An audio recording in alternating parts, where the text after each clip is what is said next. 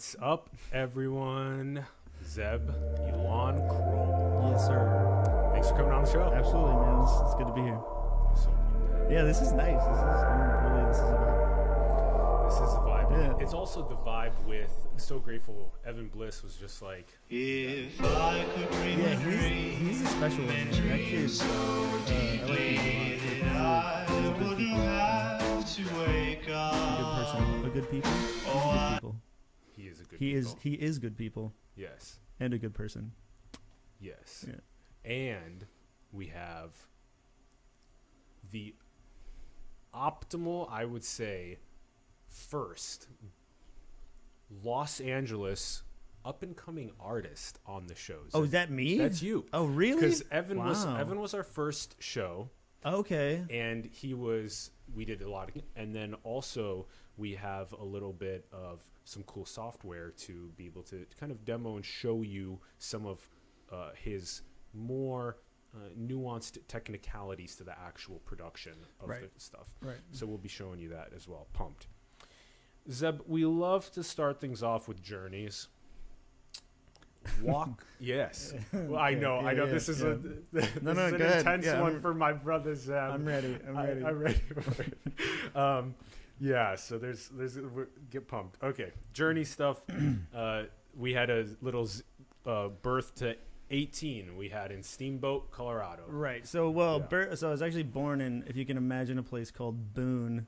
That's exactly what it is. Like, if you, it's so. Actually, finally, that's actually a good place to start. Actually, um, I was just in Colorado for my grandmother's um, memorial service, and it was the night before the thing, and me and my cousin, uh, are like pretty emotional dudes, and like it, and, and she was a really big deal. She was like the matriarch of the family. She kind of like held everything together, um, and we were drinking. You know, like we were like, oh, dude, not looking forward to tomorrow, kind of in a way, you know, because it's it's it, we are preparing for like the sadness of it all. Um, and he was like, we just got to keep going, like stay with, like come to my house, let's do pool or whatever. Like I just got to stay up. I don't want to be alone. And I was like, dude, I really should get to bed. Like, you know, I'm playing a song at the memorial service. I kind of had to be on point for the PA and stuff to help out. And um, he's like, I'll make you a deal. I'll take you to the house you were born in if you stay up with me. So he and he see and he's really good on that kind of stuff. So he drove me all the way to like, and I've been putting that off for years. Like I just kind of because I knew you know, like I was so I was actually born in this house, and um, you know, at the time like some of the exterior walls weren't even finished and stuff like super super ratchet, like just super ghetto. Um, so I'd been putting it off, but I kind of knew I should go like revisit that space. But I was only there for I don't know three months probably before we moved to Steamboat. But so technically born in Boone, which Boone. again looks exactly how it sounds, and then Steamboat Springs was, you know, where I kind of cut my teeth and stuff. So Walk us through the journey of growing up and then how you even got interested in the North Star of music production. Okay, yeah. So um, there was always a guitar around the house. So I started playing guitar when I was about six. So I kind of always knew I wanted to do music, um, but yeah, the my up, you know, my home life and like how I was raised was like really tricky because we were super poor, and Steamboat's like this super affluent community, right? It's a ski resort, you know, in the Rocky Mountains, beautiful like paradise, basically. Um, but you know, I was raised in a trailer park and you know our trailer court just happened to be like kind of the the rough you know like the weirdest one where like the you know everyone seemed to be alcoholics. There's like a lot of um you know domestic abuse and it's just it's like super super weird. Um but yeah it was it was tricky like trying to get through that and navigate it um was hard and like it really you know and I, I struggled with depression and and it was just it was really ugly situation. And like i was telling you that story about like my first car for instance. So i'm working at Good story. so i'm working at this restaurant and i always worked really hard you know like i always had like a work ethic and i, I had a lot of like pride in wanting to you know um, kind of prove myself. Like i'm not my circumstances i'm better than that or something. Um, anyway so my boss is like dude you're the best. Like you're the coolest. You always kick ass. Um, i will you know like i heard you've been having trouble like getting to band practice and stuff and i was like yeah it's been tough like you know and he was like, "Well, listen, I have a car that's in my field. You know, like he's he like he lived on a ranch or whatever. And he's like, if you can get this car to start, it's yours." And so I got out there and like sure as shit, we like figured out how to get it going. And um, it was a 1984 Caprice Classic, like body by Fisher, like mobbing old school kind of thing. And of course, I could put like this great stereo system in it, and I like spray painted Brown Betty on the hood and like named it, and like kind of made a joke out of the fact that it was like a piece of shit. And like I was going to school with kids that literally had one of these kids at our school had five different cars, like inclu- you know, including like a cherried out old you know Chevy, and then he had like a Defender 90. You know, he had like you know he had an Audi, the whole thing, and which is fine. You know, like um Stark wealth inequality. in it, it, it was just, and it, I think that's just tricky for like as a kid, like as a you know, because everything's the end of the world when you're a kid, you know, and it really hurts your feelings when you're like driving, you know, like I'm literally driving out of this trailer park in this shitty car, like to this, you know, this symbol of like affluence, which is this beautiful ski mountain every morning, like, and that's how I start my day, just being like, fucking, like this is embarrassing, like. I'm going closer and closer, like further and further away, like into this, you know, um, Wow. community I kind of had nothing to do with. Like I was like this third class citizen there, you know, and like we weren't all in it together, you know. Like um, I got along with everyone pretty well, but it was hard, you know. It was hard to just like get invited to a party and show up and be like, and then go back home to this and be like, fuck, man, this is rough. Like this is uh yeah, it was like it, you know, it, it messes with your ego a lot. It messes with like you know, and, and what is it all about? And like, Yeah. Anyway, so tricky there, um, and definitely started getting into like, you know, really lashing out like super bad behavior. Again, I was saying I'd Yeah. struggle with depression and stuff, um, and it manifests in a lot of bad ways. Yeah, You know, definitely abusing alcohol. I was, you know, selling drugs. You know, mostly uh, cannabis or whatever. Um. Some other stuff there. You know, breaking and entering. Like it was, it was. I definitely got to a very dark spot, and thankfully, music really like pulled me out of it. And that that was the hugest piece. Is like I finally, you know, I was in this band um, that we kind of formed in middle school, and I, and I and I knew I really wanted to do music, but I think there was always this attitude too of like I want to figure out how to make money, and I think that's where a lot of the bad behavior came from. Was like, okay, if maybe if I can sell enough drugs, then I can get a new car, or like, or I can get the music gear I want, or you know. And, and I always did. Again, I always had that like hustle mentality, and I worked a lot of straight jobs too, and I made pretty decent money doing that. But I was always, you know, I, I think the volume was turned down so much from just seeing some of the stuff I saw at the trailer park with, you know, literally just like people getting knocked around in like broad daylight and stuff. Um, that and I felt so like uncomfortable a lot that like moving into doing those really bad behaviors wasn't that big of a leap. You know, it was, it was like a comfortable thing almost because I was already so uncomfortable anyway. Um, so when it came to like, oh, I could use that to my advantage. Like I'm not afraid of any of this, Yeah. and maybe I can get some money out of it, and then maybe I can like close that gap, that discrepancy between, you know, these um, people that you know, the haves and the me Yeah, being like yeah. the have not. Like, look, maybe I can be more on their level if I can, Mhm. s you know, figure out some scheme.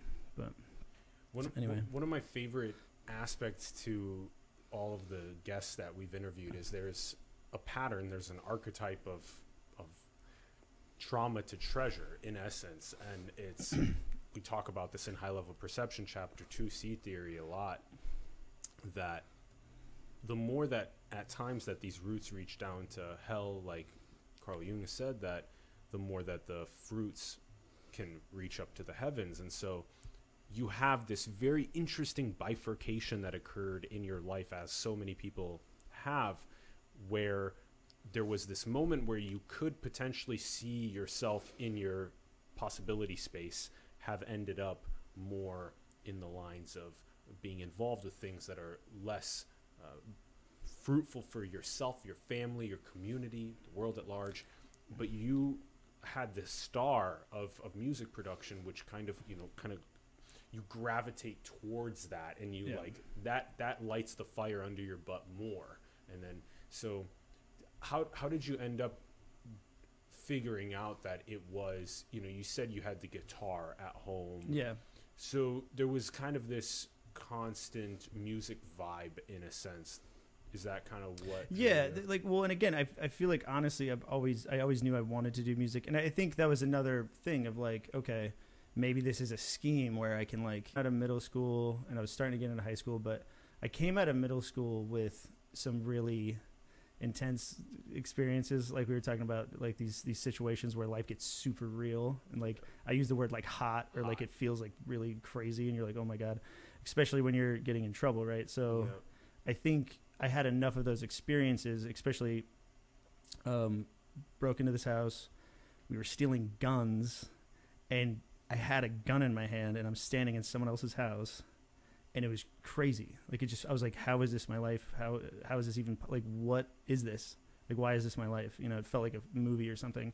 And we're leaving, and I hear a noise, and I'm like, and then all of a sudden, I'm, I'm like, it's almost like an body, out, of body experience where I'm like watching myself pull this gun, and you know potentially could have like super hurt myself hurt someone else like there was nothing good about it and i think um i think that was one of those moments where i was like holy like that feels terrible. Like i never like that's so and, and it was really helpful because it was like okay anytime there's any inkling of that feeling it's like run the other direction. yeah. like and it kind of and it was like and it was a kind of a reset. Like i kind of feel like there's a new part of me that like came online because of that like Yep. really intense feeling you know and like we were saying earlier like it almost felt like i was on drugs like i've Yeah. never smoked crack but it felt like i'm like imagining that's what it oh my god hot. like just yeah. bzzz, like and just like Yeah. everything sounds weird or feels weird like whew, and like just adrenaline like pure adrenaline like just way too like od on adrenaline right a um very clear bifurcation in that scenario where you can literally see the path to hell and the path to heaven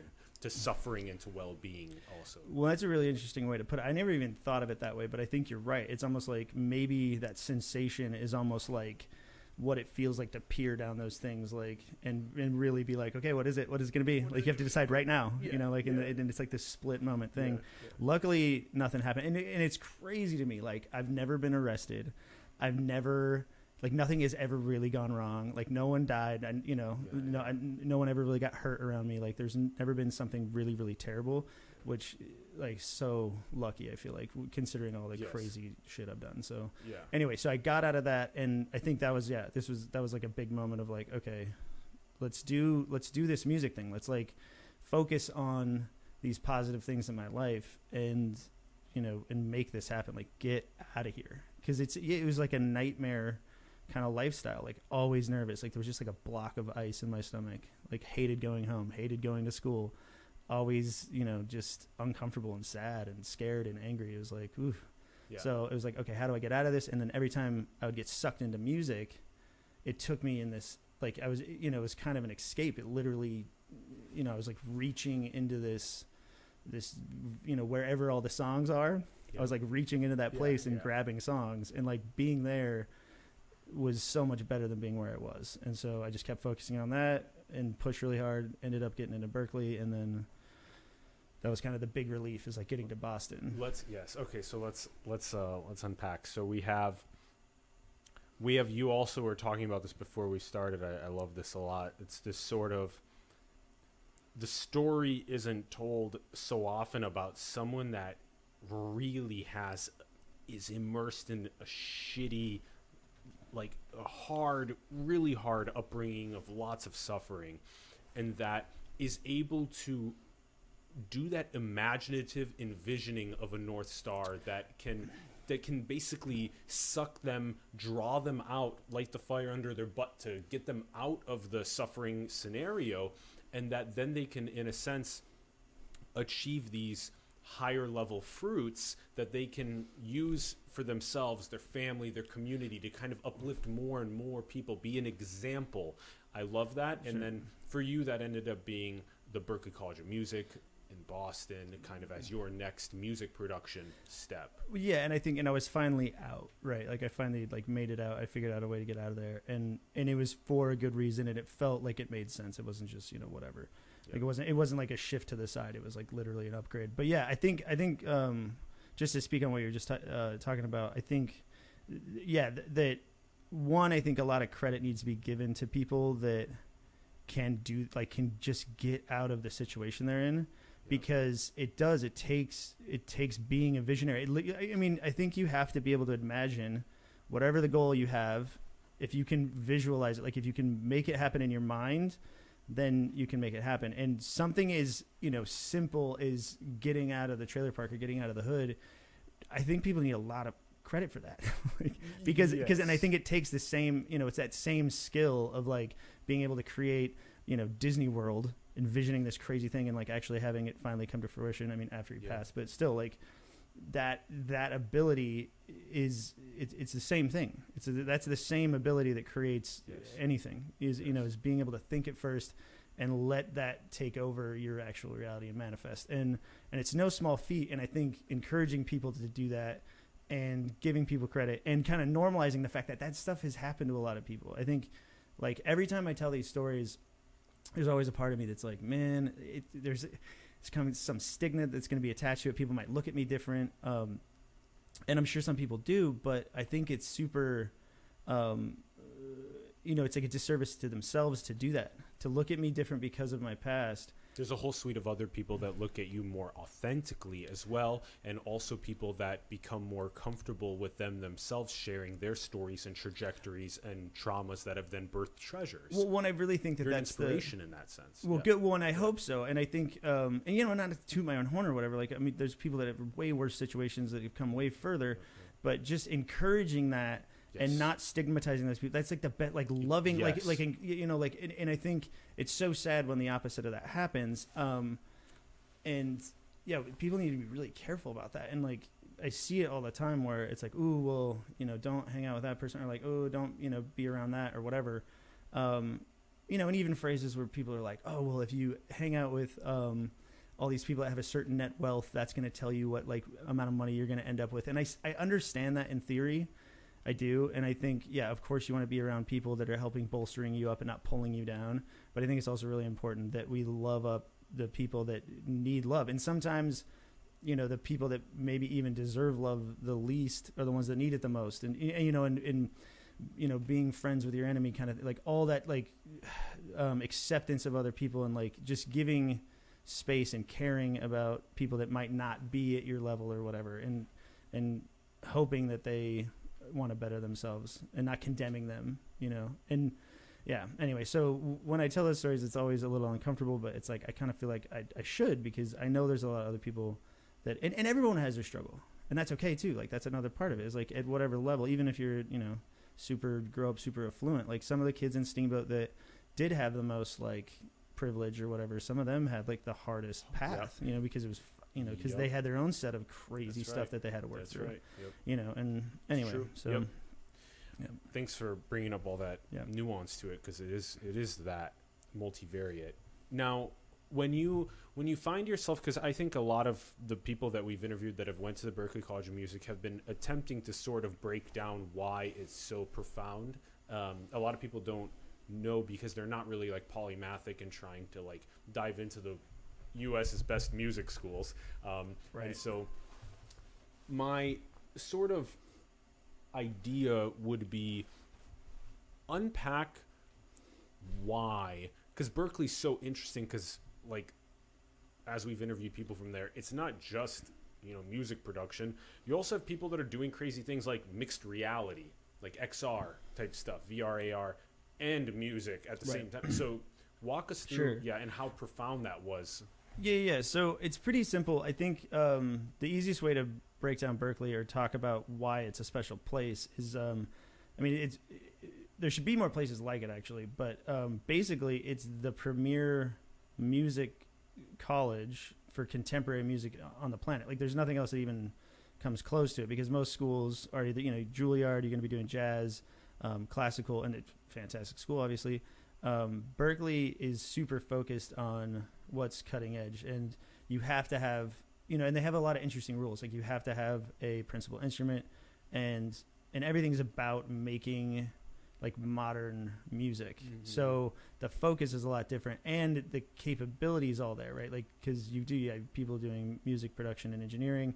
You have all these studios everywhere different shapes and sizes and you know and practice rooms everywhere. So it's just like this crazy you know and you do have great jazz musicians and classical musicians as well and they do that but it's like everyone's together and like mixing all these different genres together and, and all their different skills together um so it, it's really like crazy how it like just being in there was nuts and and that- and it, and it was there's a lot of good stuff about it but there's also a lot of bad stuff about it for me because i definitely was super intimidated. I don't feel like I had the tools to like really get as much out of it as I could have because I just came off of like, you know, like literally being, you know, like my whole universe was flipped upside down. I went from living in a trailer to living on one of the most expensive streets in the world. Like I was on Commonwealth Avenue, just like gorgeous. Like Yeah. every place next to me was like a million dollar flat, um, which was like a dream come true. It was really cool. But again, it was just like, holy shit, you know, like, and it, and I think it hit me with like, oh, you're not good enough. And like, so my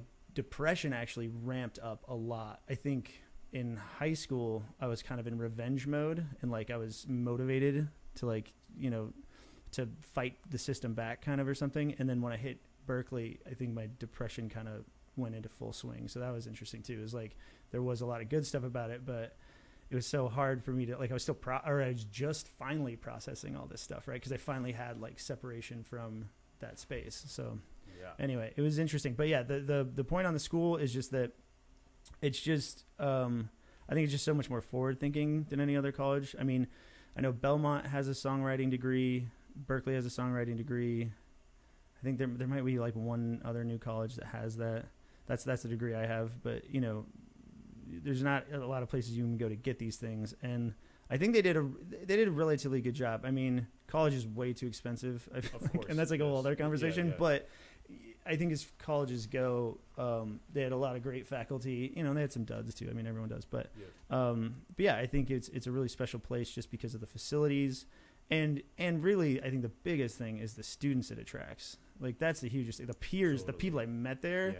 w- outweigh anything my professors ever said so cool. outweigh any studio time I ever got. It was like those kids, like some of the kids I've gotten to interact with and collaborate with, those are the ones that like I was like, okay, it's like, st- and again, th- those were some hot moments too, like way more positive and less like terrifying, Yeah. but definitely like, okay, are you gonna step up your game or like are you gonna Yep. like are you gonna jump in with the with the wolves or are you gonna go chill, you know, and with like just kind of yeah. sit back, you know, like in yeah.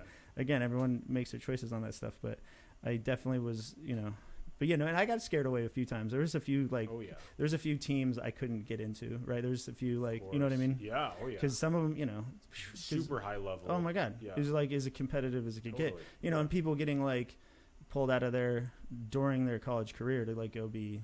You know, on the professional level, like all the time. Yeah. You know, so you'd be like, "Oh, he left." And like, yeah, he's Yeah. on tour with so and so. It's like, Yeah. "Oh my god," Wow. you know. So, Yeah, so it's, that's literally like uh, an analogy to when you're uh, playing basketball at the collegiate level and you oh, totally. drafted right into the NBA. Yeah, absolutely. Well, and it's funny. I think well, and I kind of get in trouble for this a lot, but I do. I think um, music, um, in terms of, yeah, I, I compare musicians and music to to sports a lot more. than- that. well, a lot of people are like, well, no, but it's so different, and it's like. Eh, yeah. but, you know, I and they're like, and they're like, who's the best? And I'm like, who made the most baskets? You know, like everyone's like, who's the best musician? I'm like, "Uh, I don't know. I mean, I kind of have to go with Jay Z. Like he's he's Michael Jordan. He made the most baskets. Like he just crushed it. I don't know. And and again, you can have your subjective opinion about it, Yeah, yeah. but like objectively, like if you had to like make a case, I'm like.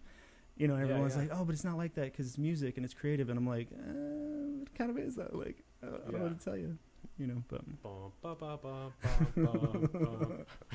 can't Yeah. even play. Oh man, I know. I know. mm. I, I agree, uh, and I want more people to analogize uh, music with sport because art is sport and sport is Well- art and I and I I like not I I like holding them as separate Sure. and I like holding them as one Sure. at the same time like we have to be able to hold like in a very metaphysical way we talk about this a lot like you have to be able to hold the oneness of everything at the same time as you hold your individuality. Right. and so that's you have to be simultaneous when you make these analogies and things. So you can keep music and sport separate and you can blend them together into a synthesis at the same time Yeah, I think they're super comparable, and I think I think that's why I like hip hop so much is because they embrace that, like they embrace the competition of it, and they and they reference each other, which I think is super cool. Like I think that should happen more in other music. Um, you know,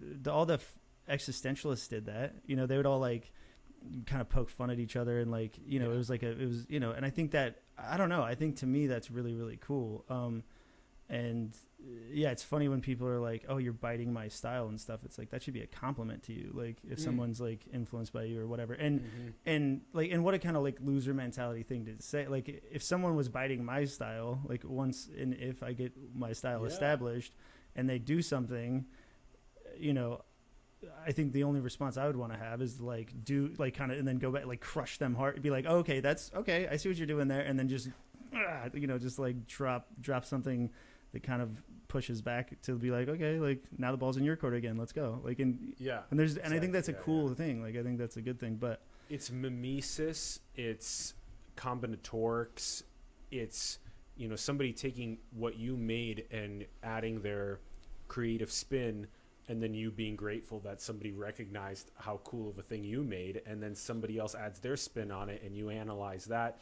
you add your own spin it's like this never ending process of people becoming more and more artistic and uh, expressing themselves Well, and that's what it is. it of each is. Like that's just what it is. Like that's how stuff grows too. Like that's a really interesting way for things to grow and for us to push each other. And and I mean, and it's just and it's so funny when people like think that that it's is very like, much like DNA as well, how it has. Well, well, yeah. and just I mean, and just like the simple fact that we are standing on the shoulders of the people that came before us. It doesn't 100 matter what you do, and it's and 100 it's like I didn't invent the guitar, so it's like I can't, you know. And everyone's like, well, isn't that like cheating or isn't it, you know like with different techniques or like yeah. sampling music? For instance, Yeah, this big yeah, one. It's like so it's like, are you are you kidding me? Like, we Ye just let's just keep God. let's just keep going. Let's just keep stacking on top of each other. Like, why are we trying to be like, well, wait a second, like I'm gonna call foul here? It's like, nah, just keep, just go, just run to the to the next thing because you know it's uh, we're not gonna run out. Like, there's this infinite thing, and trying to get that next awesome, surprising sound or like. Even, you know, and like even breaking a new genre, like that's possible, but it's not going to happen if we're all like trying to, you know, hold each other back like crabs in a bucket. You know, like, Yeah, yeah. stupid. Anyway, Let's um, let's ramp in because we did um on Berklee College of Music. Uh, you're having this really enriching, flowering experience that also had its own roots and shadow at the same time. Sure. And you ha- saw these paths of like the pros getting like drafted into the NBA and like stuff like that. And so you kind of like you know saw your star becoming more and more kind of um, unveiled like you saw it appearing more and more of where your trajectory and so when exactly did the transition happen from boston to los angeles and um, and then how did that transition lead you into the production of true north which was your ep Okay, sure. So, um, basically, I was trying to make bands work throughout Berklee. Um, after Berklee, I was in a band called Morning Old Sport. We got signed to a record label in Colorado. We went out there, we recorded, but but basically, my whole Berklee experience was like peppered with failure. You know, like I, I never Yeah. got drafted. I never, you know, like I never Yeah. was quite there. I was never able to quite get a band off the ground in Boston. We went to do this thing in Colorado that like imploded on itself because we were all living together in this like crazy mansion. It was amazing. We had a 24 hour lockout to this ridiculous studio, and like with the other lead singer, like they wanted to play cards for six hours a day and like and record like two, and which is fine. Like again, I was like shoot, but it just again I didn't know how to cope with it. I I didn't know how to deal with it, and that's really the the first time I was like heavily relying on my own production to like stay sane. So I set up my computer in my room, and when you know people were messing around and doing their thing, um, I was just trying to like focus on okay, so how do I how do I figure out how to do this so I don't need to rely on anyone basically. yeah And and I think the other thing is I can like easily blame people or whatever, but the fact of the matter is um, I didn't know how to cope with it. I could have obviously been a better communicator, but at the end of the day, like band dynamics, I could I just never was able to figure it out. So that helped push me, you know, in on myself. Um, being in that studio, working by myself, like starting to really develop some of these skills, that was huge. Thing implodes. Um, move home to Steamboat for a while. Um, was living at this really cool house. Actually, had a cool studio set up there. That was feeling good. Progress, progress, progress. Then um, I call up my buddy uh, from Berklee, this kid Matt Weber, who's amazing, and I was like, "Hey, can you mix this song?" And he's like, "No, I want to produce with you. Like, we need to make like this is amazing. Like, listen to this thing I'm building." And I was like, "I didn't even know you were producing it now." Yeah. And he's like, "Yeah, yeah, yeah. Like, let's do this." So he's actually who got me into Ableton. cool Yes, I was in Logic, which is a DAW. Um, it's like a you know what you build music in for audio workstation. right Yeah. yeah. So um And so Logic is one DAW, and Ableton is a different. Software yeah it's, it's DAW. yeah, so and they're all pretty the same you know like pro tools it's, it's just it's just whichever software you're working in and um anyway he was in ableton at the time and he's he was like well what do we do you know because we weren't going to try to do cross platform and i was like you know what i think i want to learn ableton like let's go that direction and it was really cool because he had you know he'd already built up this really awesome workflow and stuff so i was able to pick it up really fast um, and we were like, screw it, like let's move in together. So I moved to LA first, um, just because I knew I'd want to be there. I didn't want to like stay in Colorado too long. Mhm. Which it was nice to be there though for a second. It was like Mhm. nice to like get us. I was like, oh, this like huge thing I thought was gonna go didn't go, and I was like, ah, dang it. And then, but it was nice. I like got to kind of lick my wounds, and then I was like, okay, I'm ready to go back out. So I'm in LA. Yep. Me and Matt are passing things back and forth. He's in New York. I go visit him out there. We have a really good time. He comes out here. We have a really good time. And then he's like, you know what? I'm ready to leave. Like, I love New York, but I'm like, it's time. So he moved out here, and we tried, and we got really, really close. And actually, some of the songs on the EP were st- we started together.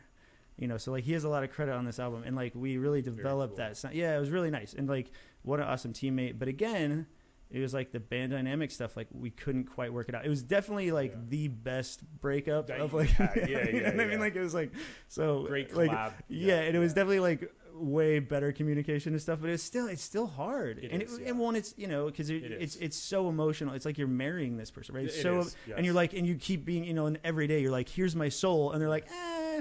What if we do that? You know, like, oh, you know, like it's Yeah, it's like it's yeah. very it's it's tricky. Like it's a tricky, tricky thing. Um, and especially you know when you're struggling and there's not there's no budget and you know what I mean, and no one's getting paid, so it's like you know there's some resentment that can happen. It's just tough. It's tough. So that falls apart.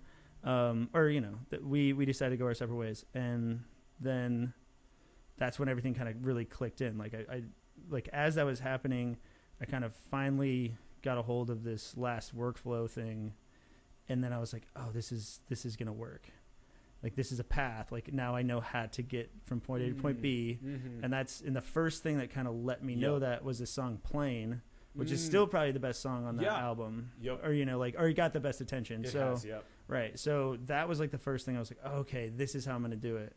And and I think yeah, that song kind of made me realize like that kind of like instigated the like I need to move on because there just wasn't any room in that process for someone else.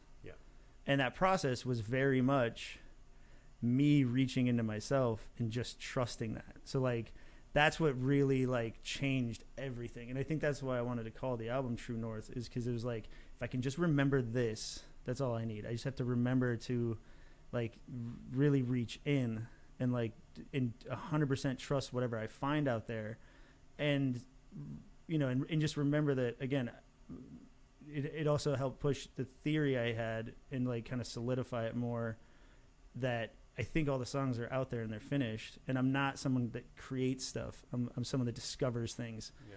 and so reaching was like a lot easier to do when I was untethered to anything else, and I didn't have to answer anyone or collaborate with anyone. I Yeah, just yeah. went. Yeah. Um, and now collaborating is really fun, but it's still like, you know, uh, based off of a platform of something I've already found, and like, you know, it's just easier to manage when it's like my solo project. So the collaborating becomes it's like a lot Yes, less. Of course. Yes. Yeah, there's a lot le- there's a lot less weight to it. It's just fun and like it just adds something nice and like it doesn't have to be. And if it doesn't work, it doesn't matter. You know, it's not like this. Oh, we have to make this work as a team. You know, whatever. So, but yeah, that that was that was a huge moment. But I love that. but that's really what pushed me toward. And I always felt like I had that sense. Like I always knew, like oh yeah, like and I've always had that theory. Like oh we don't. I remember talking about this in college. Like oh well, it's like all the songs are done and you got to find them and like and I remember, but when I really was d- d- doing it at this like different level, all of a sudden that that that happened during playing. And I'll Yeah. never forget that Yeah. night. I was like in this, you know, I finally had my room was like sounding a lot better. I did some like treatment.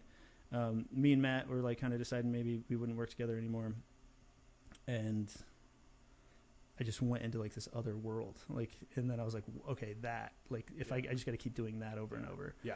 but it's so trial and error, you know. Like, Yeah. and again, I had this theory that it would work, and then, yeah, it was kind of like, yeah, like speaking like visionary kind of thing, right? It was like I envisioned this thing of me like going into another planet, and Yeah. then and then I finally arrived there. And you know, sure shit, there was an that was like the best song I've ever. Written. I was like, oh, there it is. There There's is, the song. yeah. Okay, I wasn't crazy. Like Yeah. it proved the theory a little bit for me. You know, like Yep. and but anyway. So, Yeah. Yeah. Wow. Yeah, I'm I'm really like how you you in a sense you kind of like you anchored True North as your cornerstone that you could always come to as your first like pivotal I love that you use cornerstone because, like, on the cover, there's this rock formation, right? That's literally behind my sister's house. And and I had this really cool conversation with my sister's husband, and because he was born there, he was born right, and like it was so crazy. His parents' house is like right here, and the house right next to them goes on the market, and it's like perfect. It was like perfect for the family, perfect size, perfect lot, everything. So he literally bought their like their second home is literally walking distance from where he was raised yeah. And it's like the mo- it's so beautiful and the kids Yeah. get to be there and like they, they have a little sledding hill whatever so So, awesome. so we were talking about it and he's like you know we thought about maybe buying a house in steamboat or different places but needle rock always meant so much to me because my dad always said no matter what happens like you, you come back here like this is the spot like you know like x marks the spot like this rock is our Yeah. Wow. yeah. And it was like, that hit me like, I'll never, that, like, I was just like, oh my God. Like, everybody just like hit me with an arrow in my heart. And it was just like pouring. I was just like, God, that's so beautiful. Like, it's like, yeah, it's hard to even like say it out Yeah, loud because yeah. it like chokes me up. But I love it. it's so, be- yeah, it's just so beautiful. One, and I think so that's called that was- it's called Needle Point. Needle Rock. Needle Rock. Right. And Needle Rock is the rock that's on the True North album cover. right. So, yeah. So, yeah. So I Needle wanted Rock. to integrate that because, because of that conversation and because, you know, so it, cool. it- X marks the spot. Or Right. Come back. Here. right and i think and yeah. there's such a you know there, and that's a similar thing yeah. right and like and that's and i feel the same way with music right if i ever lose my way i just have to remember to go to that place and grab you know like get inside myself like really go to that that spot and i feel like yeah I, I do i feel like i was like you know on the moon and like you know putting a flag like okay don't, just remember where that flag is if you ever get lost so Yeah. um so yeah there was definitely a um, a similarity between those two things. But I think the other reason why that rock thing hits me so hard is just because like I think that was something I always lacked as a kid, and it's so cool to hear him like describe it because he had that, and the, he was like offering it to me. You know, he's like, "This is ours now. Like you're part of this family, and like this is your rock too." Yeah. And I was like, "Oh, thank God!" You know, Yeah, like wow. I kind of feel like I have a home. exactly. You know, Beautiful. yeah, it's big. I'm I'm a huge fan of the word cornerstone. I put it in the chapter two seed theory and high level perception that in that sort of first compound zone of the seed, the human being birthed into the world and, and in the first couple of years, those sort of moments that are so pivotal, those are cornerstone moments. And if you can anchor in a sense your artistic essence as a cornerstone in an album to you what your ep is north star um, as yours is kind of like um, you know your true north your north i call it north star um, what my kind of north star anchor point in a sense is for me is high level perception this artistic synthesis that i just made that i'm always kind of trying to like come back to and put frame. So it's so beautiful in a sense like being able to to make these really artistic expressions of our soul and as anchor points as cornerstones. Yeah, well, and I think well, and I think it's such a um, it's it's such a profound thing for you know for everyone to you know, and everyone says it different, but like I really you know I went on this thing and I had this uh, trip and I found myself, and I think to me how I translate that is what you're really finding is your entry point into every you know like you're finding your way of getting into tapping into all of this shit you know like to be you know you're you're finding Yep. your doorway into connecting with everything Yep. because so many people describe it the same way they're like Yep. once i found myself i realized you know i'm i'm not that important but i am you know like i'm just part of this whole thing Yep. And so yeah when and i always push on people and I'm like what do you mean by when you found yourself and Yep. like almost every time it's some you know it's some version of explaining well now I feel like connected with everything, and now I feel like I'm a part of this place. Yes. And so to me, like yeah, finding your and it, and, it, and that's the thing. It's it's so specific. Everyone has their own entry point, and if, and until you find that, like it sucks. like Yeah. it's not you know it's it's, a hard place to be. So, so in a, in the symphonic consciousness analogy that we talk about in high level perception, it'd be something along the lines of like the the individual's gateway into both feeling like they're a part of the symphony that's unfolding of the unity, as well as the individual truly, truly figuring out what their unique instrument and melody are in the symphony and that's kind of that's the gateway moment for them finding themselves it's, it's awesome. Yeah, I think. Well, and I think it's just yeah that process of becoming great,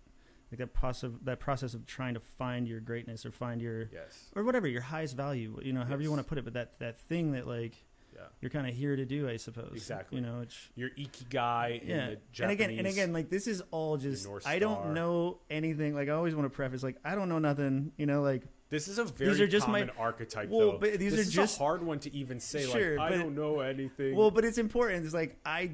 You This know, these are just my ideas, archetype. right? Like, these- these are Well- just thoughts. well, like, I'm may- not trying to pretend like I'm, you know, like this could apply to anyone else. I'm strictly saying like I think I this is what I happened personally to think me. It, it applies. I personally think it applies to pr- pretty much Well, I hope it does. every, That's the hope. everyone because I, I made a hypothesis in chapter two on high level perception which is that the north star perception what we're talking about this ikigai this true north basically the idea is that it is it plays a fundamental role in the nature of reality so the individual uncovering their own unique artistic expression may even be one of the most fundamental um, parts to the nature of consciousness and the nature of reality, the nature of creativity.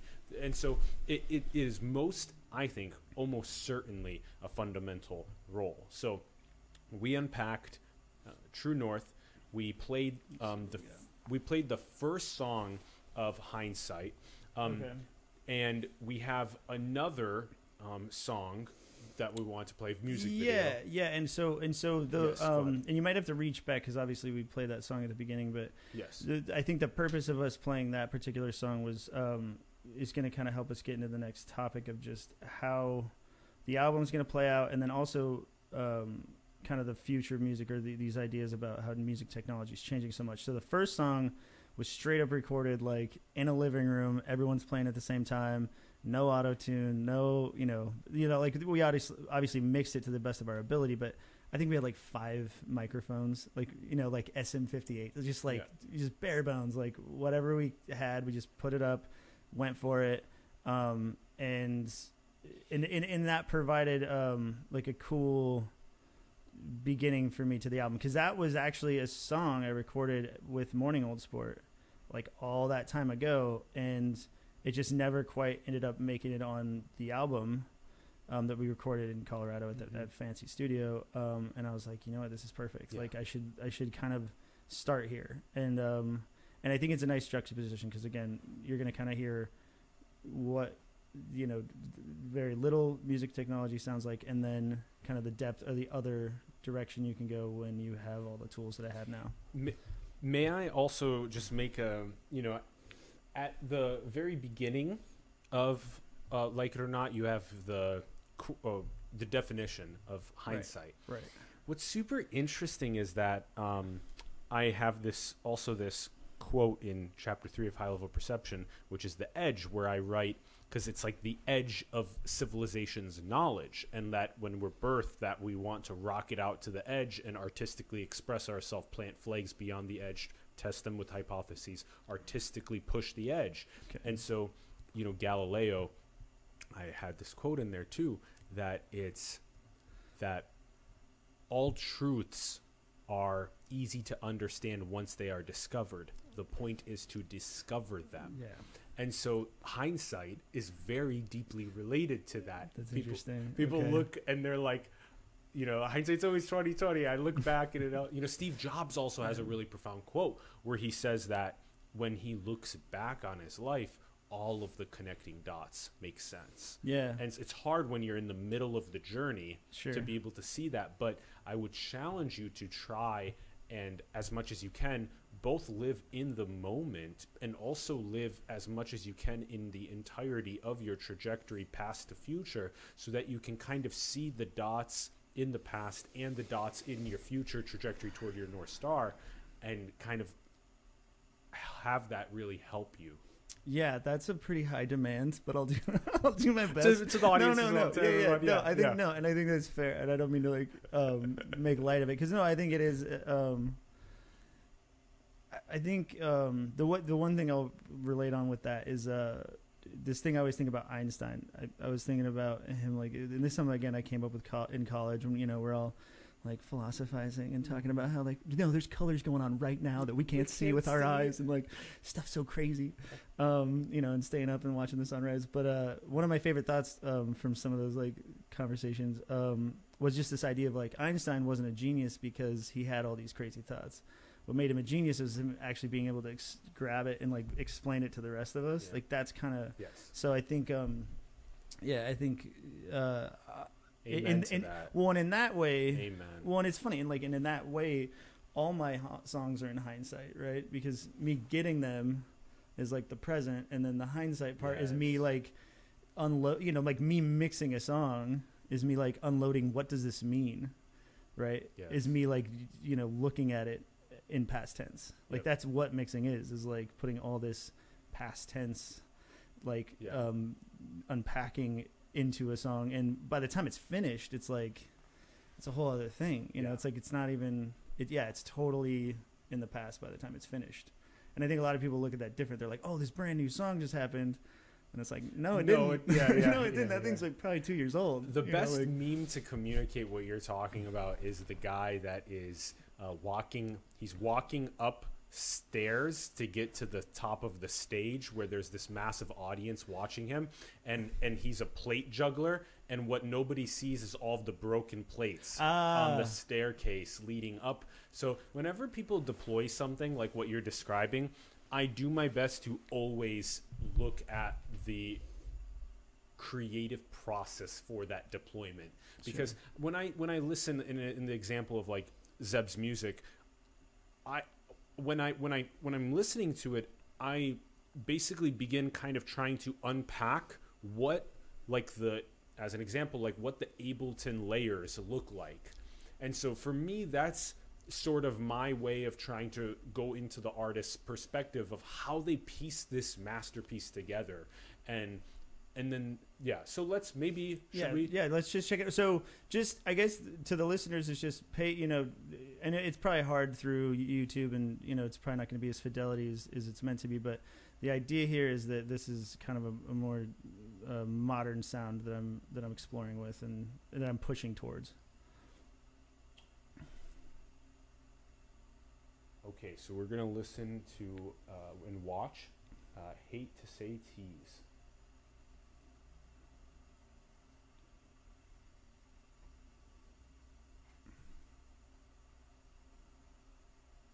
Yeah, and this will be nice just to do the preview instead of the whole song.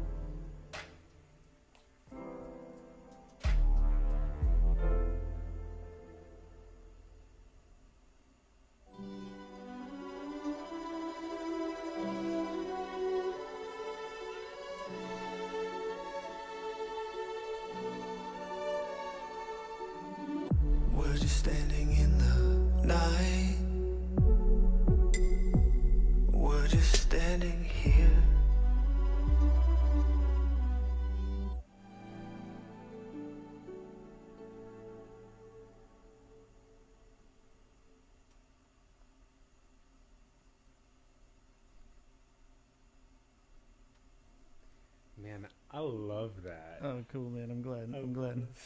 Yeah, and Wow. and you can kind of you know, and it's funny, like you can kind of hopefully feel, you know, and it's it's basically me as the character. Like we don't have everything in common, but he definitely has um, a, a, a heavy peppering of failure throughout, like all the things that happen in in this story. That's like that I'm gonna drop like this full length video of, but um, but yeah, that that's my best shot at kind of describing some of the stuff I went through because it was tough. Like I didn't know how to deal. I didn't have any tools. yeah I didn't know how to deal. So like I, I had to figure out kind of all on my own, you know. And Yep.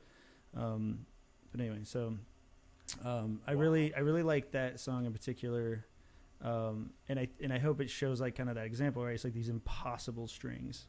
Like those aren't even possible, you know. Like it's it's like there's some sampled stuff, there's stuff I layered on top of it, and that's the other piece that's crazy is like I'm using these sample libraries that are recorded with the best mics in million dollar rooms with the best players on the planet, Wow. and so like all of a sudden you have access to this like Yep. you know this whole other universe. Um, How do you get access to that universe?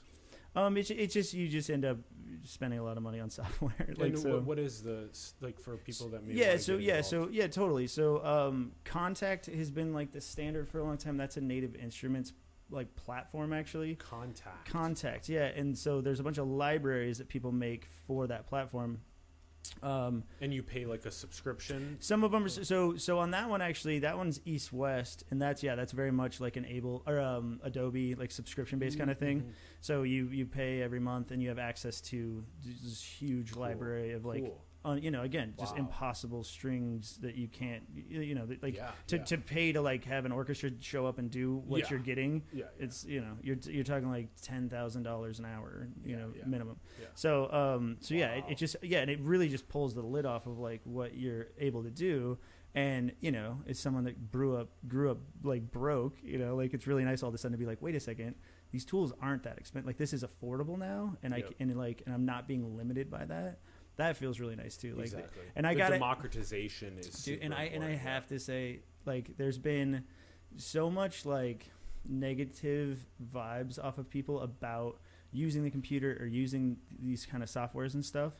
And like, I just want to take a moment to like thank you, everyone that like makes this software and does all this because it makes all of this possible. Amen. And it and it makes like it's a huge gift and it's changed my life. Like these people have changed my life like in a fundamental way Yes. where I can wake up every morning and do whatever I want. Yes. And like just that freedom is Yes. like thank you, thank you, thank you, thank you, thank you. You know, like I yes, can't believe you're, it. you're you're speaking the same language that we speak Right, here with sure. exactly like Sure. oh my gosh look at all of the cameras look at all of the Oh, audio yeah. equipment look at all of the the, the tricaster look Yeah. at all of the mixer Yeah. look, what like what are No, look it's at our inheritance Well, well, that that yeah. we need to be grateful for Totally. Well, Yeah. and, and, uh, and okay, you know, and obviously, like, there's a lot of stuff going on right now, and it's and we're in a tough time. But I think people forget to like remember that, like, we're in a rena- like we're in an artistic renaissance for sure. That like they're they're going to look back on this period of time where it was like, wait a second, all of a sudden these laptops got powerful exactly. enough, and Explosion. and it's ju- and it's still just kind of happening. Like this is like maybe you know That's maybe. right. That's right. 2010 i think was like the first time i was like wait a second this computer is getting strong enough where i can yes. kind of do this. Yes yes.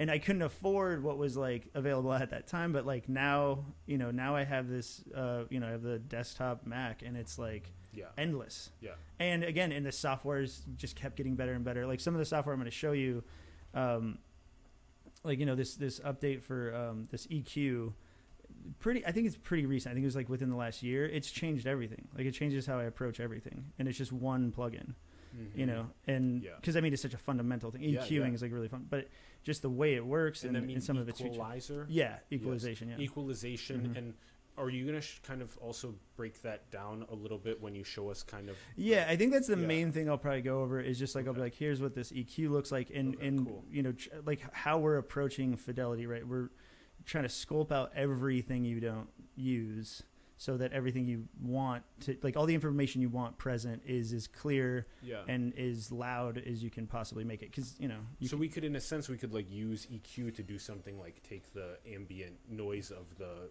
right, like fireplace and oh, turn that oh, down oh, 100 percent. stuff like that Yeah, yeah, yeah. I could low fill, like we could like pretty much get that to be non-existent. that's so interesting that we can do that Yeah, well, well, um, and there's programs like there's this program called RX.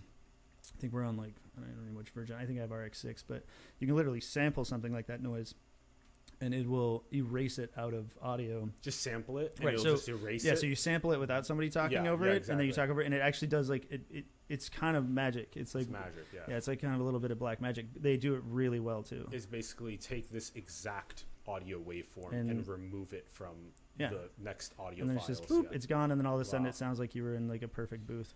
Okay, so let's see here. So we covered the democratization Mm. and of the technology enabling creative explosion. I would also make a small um, asterisk in that that your uh, our classic people that kind of are posting on maybe like Twitter. I think that that style of like 140 characters or 280 characters, thinking that that's something that people will scrape into, I think is a little bit.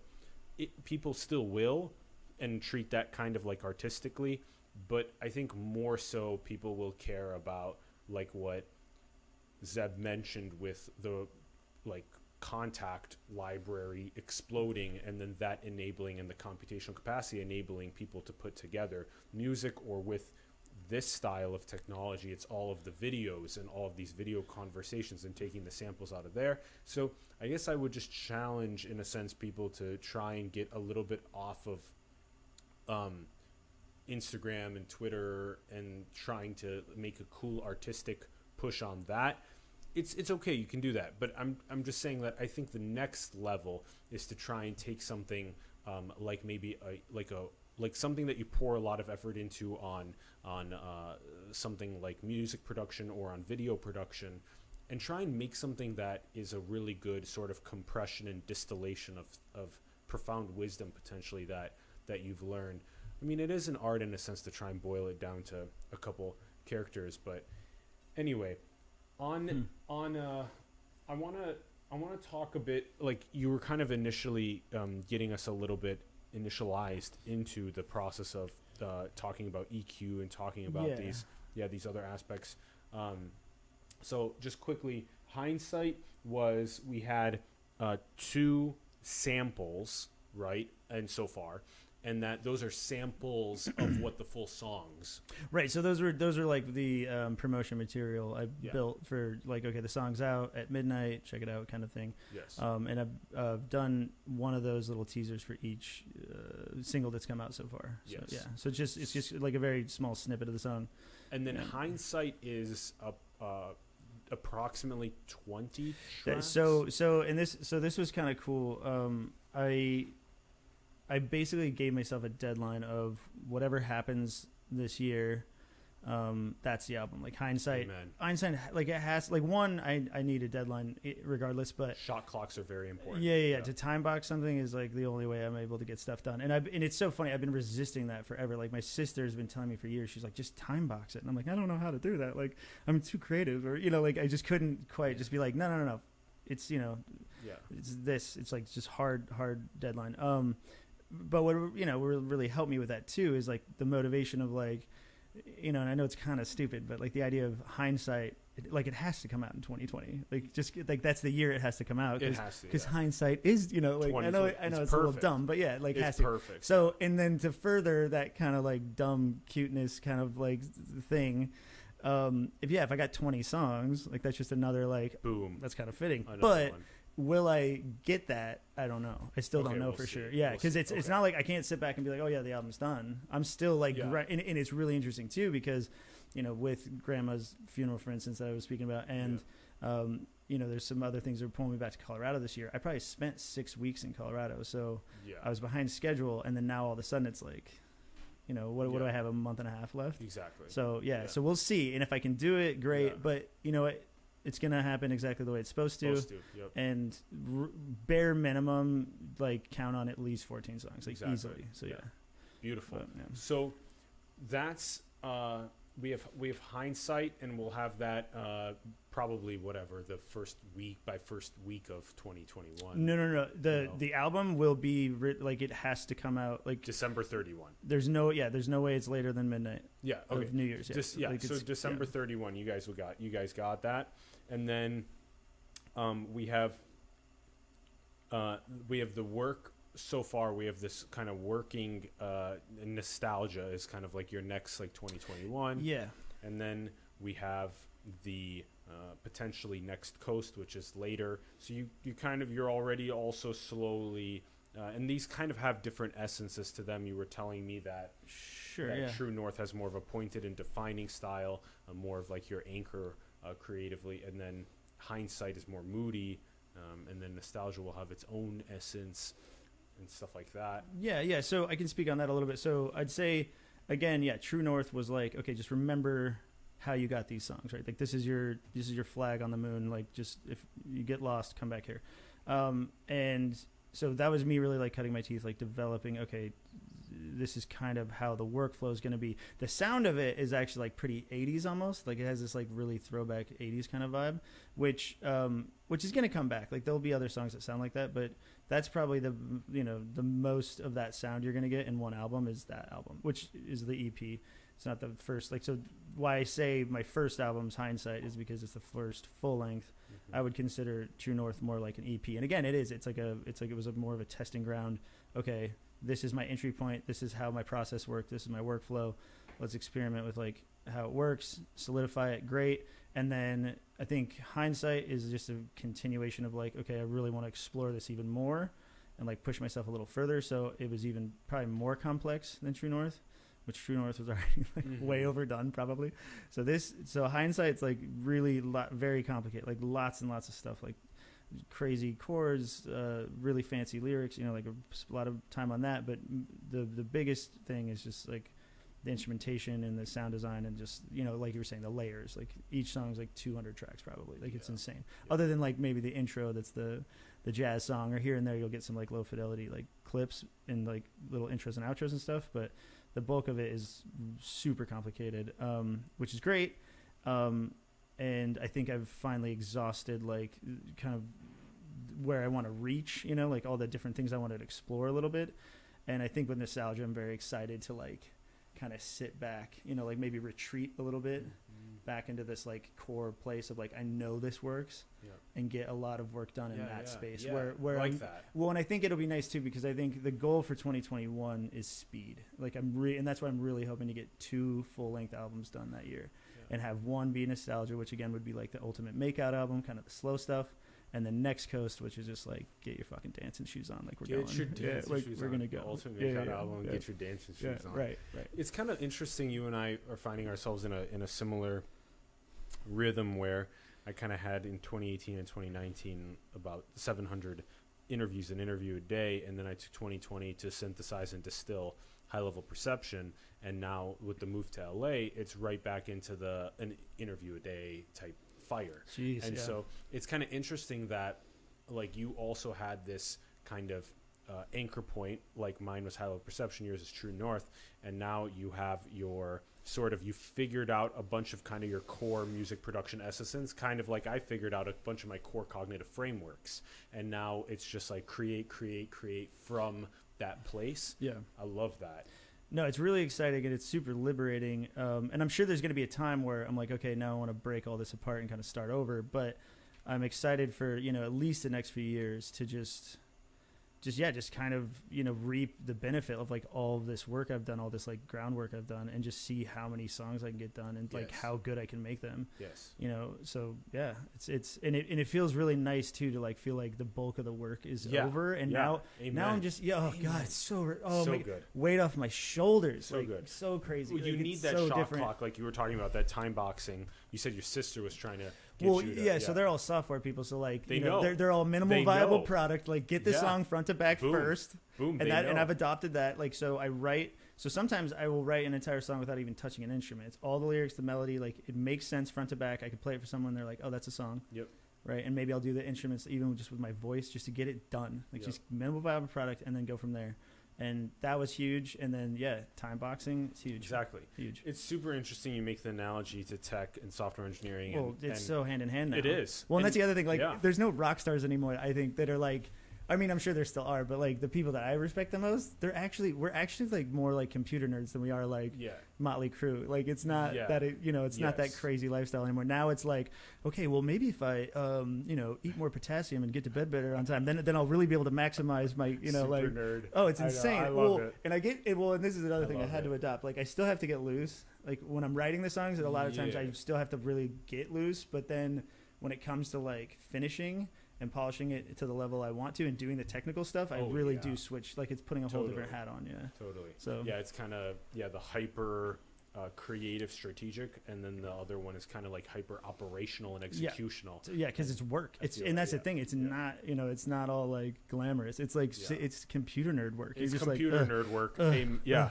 I, I, Yeah. I like that. And the the time boxing MVP and shot clock in like basketball or like red zone and football analogies. Wasn't that a good are- feeling when you sink a three pointer and just, God, just comes off the fingertips? like three, two, ooh, one. ooh, I Yeah, love that. I love there's that. there's exactly it's got to happen and and um and you got to remember that you're going to take the 10,000 shots and you Right, know right. yeah so you're Yeah. going to miss some and you know Wayne Gretzky also Yeah. talks about that um best hockey players that's ever lived and like you, you you're going to miss a, a hundred percent of shots you don't take so you- Yeah. you have to take the 10,000 Yeah. and that you're going to miss a lot of those Yeah. um, Well, and I think well, and I think yeah. that's why like working really hard and quickly is so effective. It's because like it gets you through all that. You just slog through all that. So it's all this trial and error. You know, it's like again trying to find that entry point, yes and you you're like you know you're like in a maze bumping around the walls blindfolded. Like and you just Yeah. like, if you just run really fast and not not be afraid of hitting the walls and like falling over and getting back up. But if you go hard and fast, like you're gonna get through the maze quicker than It's someone funny. just like you're you're describing also what um, the the reinforcement learning agents do in their uh, simulated environments, which is super interesting. wait, they, what is this? They also like reinforcement learning agents when they enter into their simulated environments. What they do is they kind of go through this process of basically like trying to understand what the world that they immerse themselves into and like Okay. the re- what the reward function is and how they can kind of do different items in the space so like if you're if you're trying to like do something like a game of sumo or whatever like the, they will like slowly over time the agents will figure out that they can like kind of like push each other out of the ring okay. and then earn the points okay. and then but they kind of they flail around a lot Well, here, just take me one step back though. So, Yeah. who are these agents? it would be like it would be like And, reinfor- and what, what did you call them again? reinforcement learning Reinforcement, Yeah, learning learning. agents. Yeah, so reinforcement Okay. learning is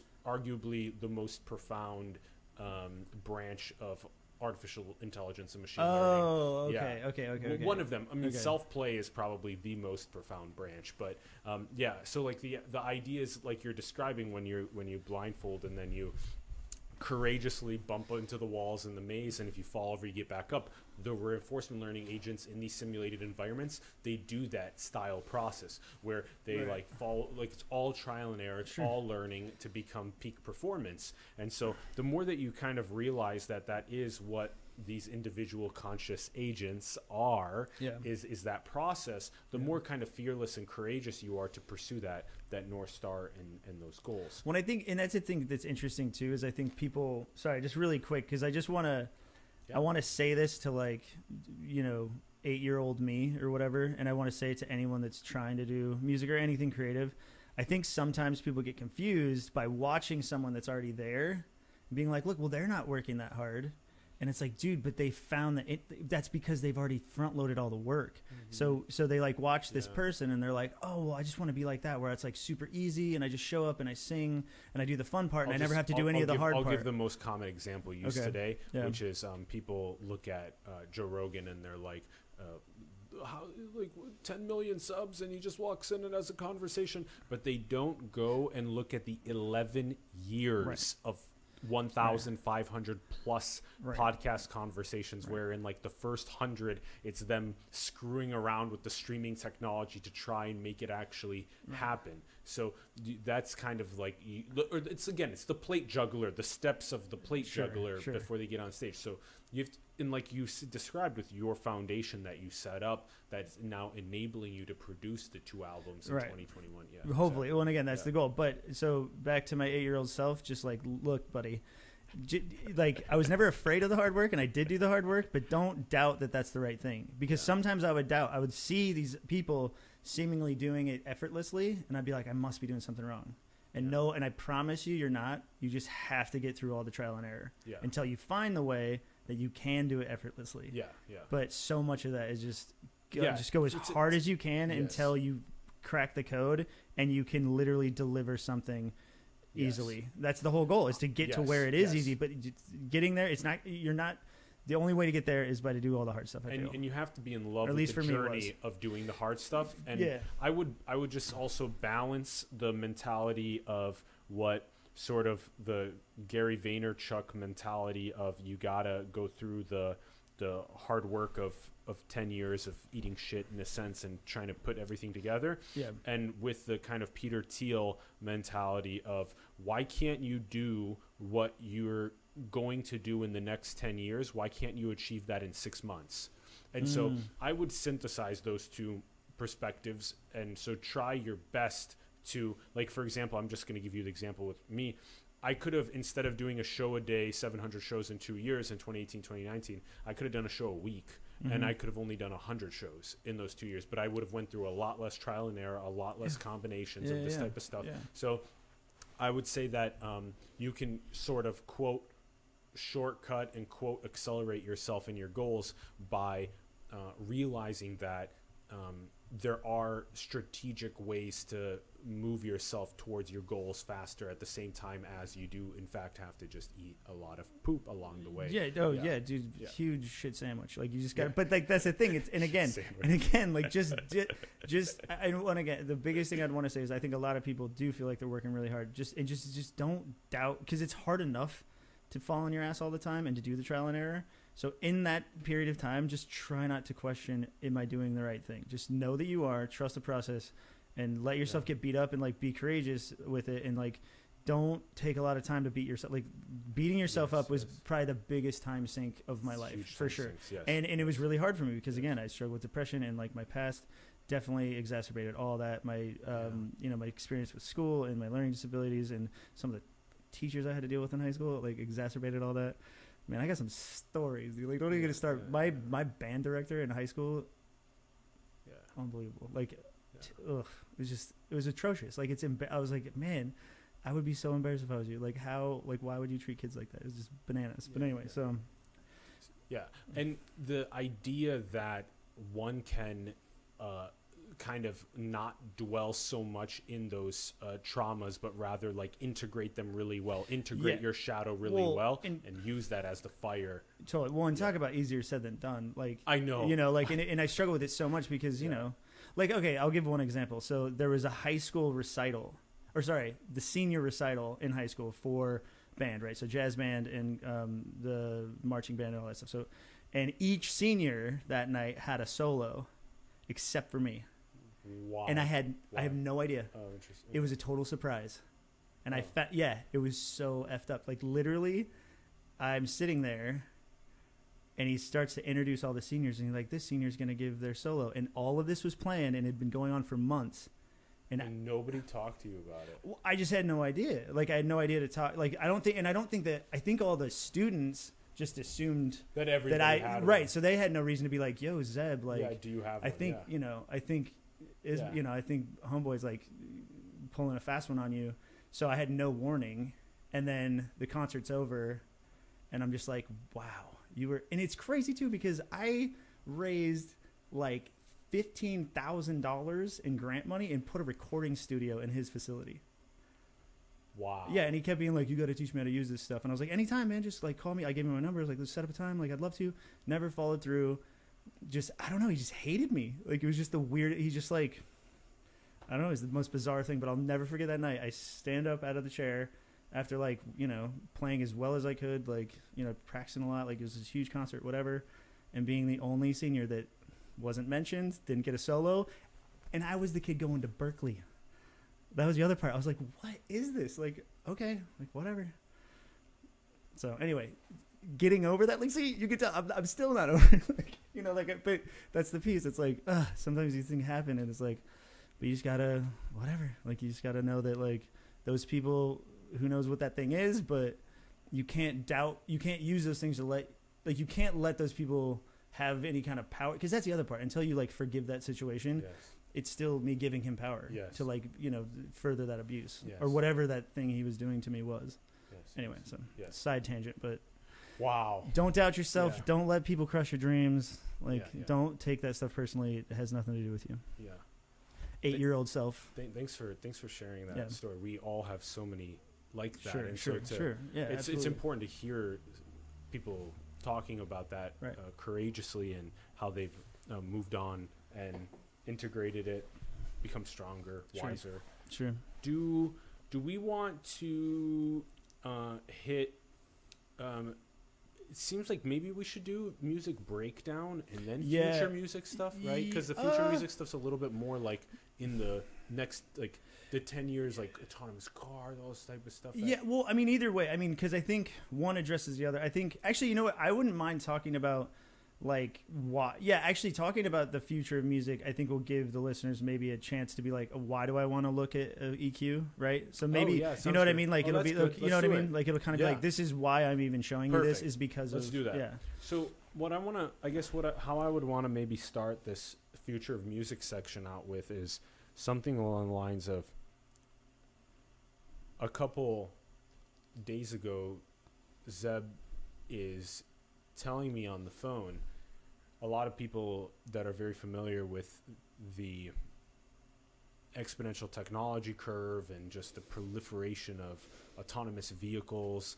Uh, people are becoming more aware of this thanks to people like Andrew Yang, who, who are trying to get more people awake to the fact that the all of the jobs in the uh, the the taxi cab driving space, Oh, as well as the truck driving space, are um, millions in the U.S. and tens of millions globally are being automated, and we'll see that more and more, you know, by 2030 and and whatnot. And so, um, what Zeb is interestingly coming at at the angle with is he's saying that um, telling me on, on on the phone so fascinating that what's what's going to happen is that people are going to care uh, less and less about things like the most massive engine inside of the car and they're going to care more about the comfortable the comfortability of the seats. They're going to care more about the the quality of the speaker system.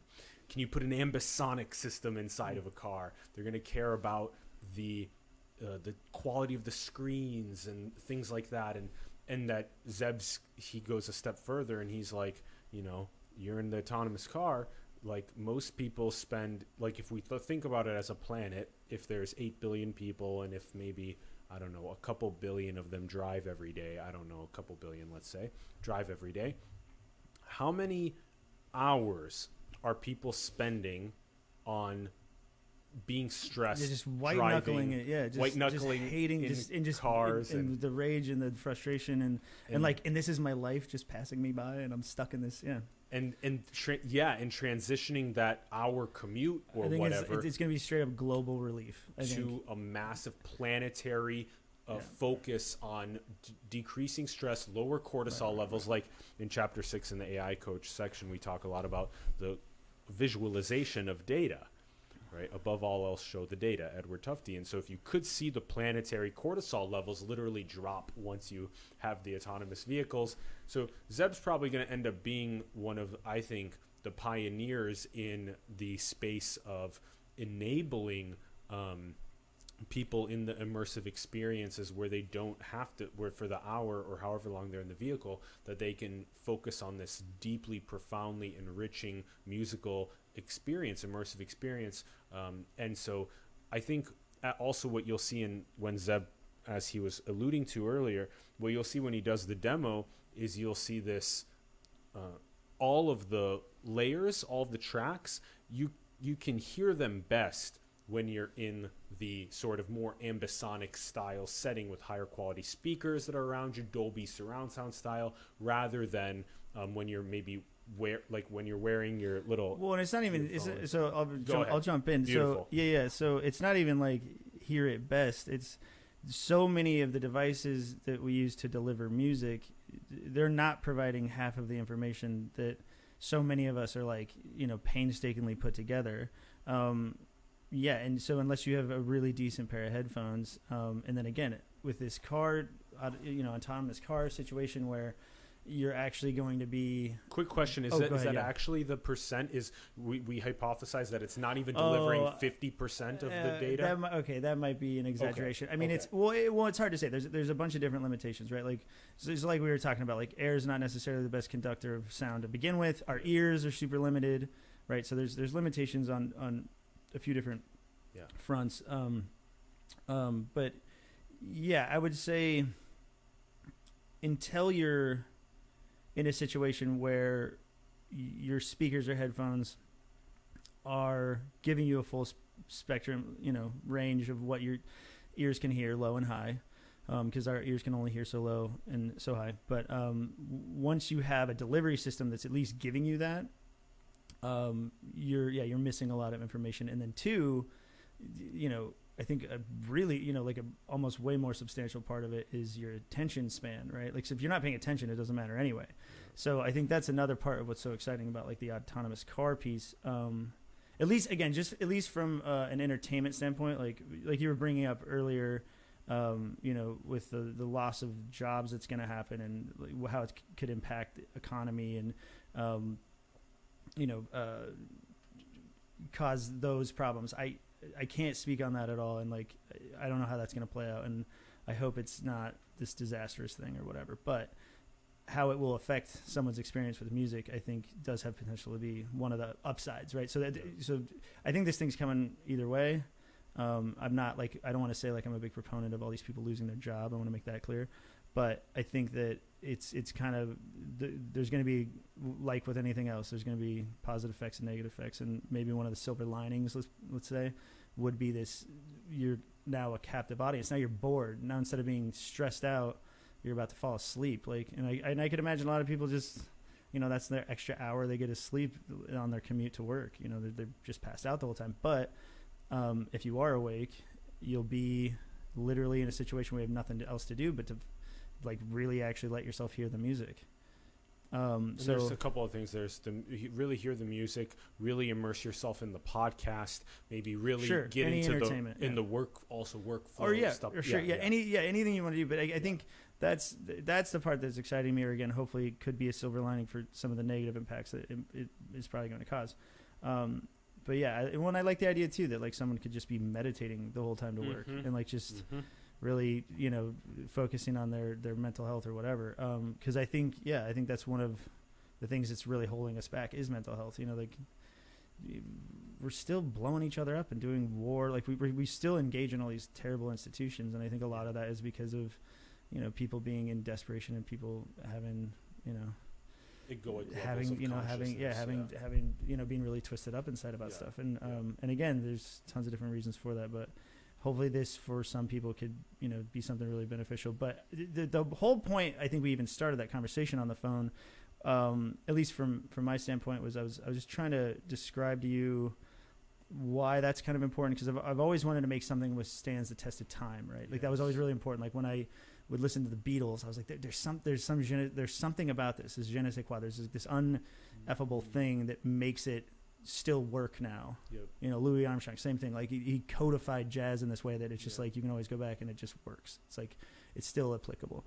Um, and I would love for my music to do that. Um, not only with you know lyrics and all the traditional stuff like good chords, good arrangement, like all that, but now there's this whole other layer that's Yeah. just as artistic, which is okay. So this reverb is going to kind of come in here and then go that way, and then you know you're you're you're really it's like you're not only have you arranged the music, but then you're getting all these weird sounds to like you know be able to spin around and do backflips and like hear things behind your head. Like i've literally and, and again i'm not even like there's people that especially sound design wise that just are slay. Like one of my really good friends anthony baldino for instance he can make something sound like it's happening behind your head in, in just in stereo. Like not not not because you're in surround sound. Wow. you know he does he, he- Wow. yeah like super super high technical like just yeah he and all the tools he's and he's you know i mean talk about putting in time like that kid in stereo. well yeah just in, just with two speakers being able to make something literally feel like it's, Yeah. you're like what the Yeah. um So it'd be cool, Anthony. It'd be cool to anthony baldino Baldino. It'd be cool to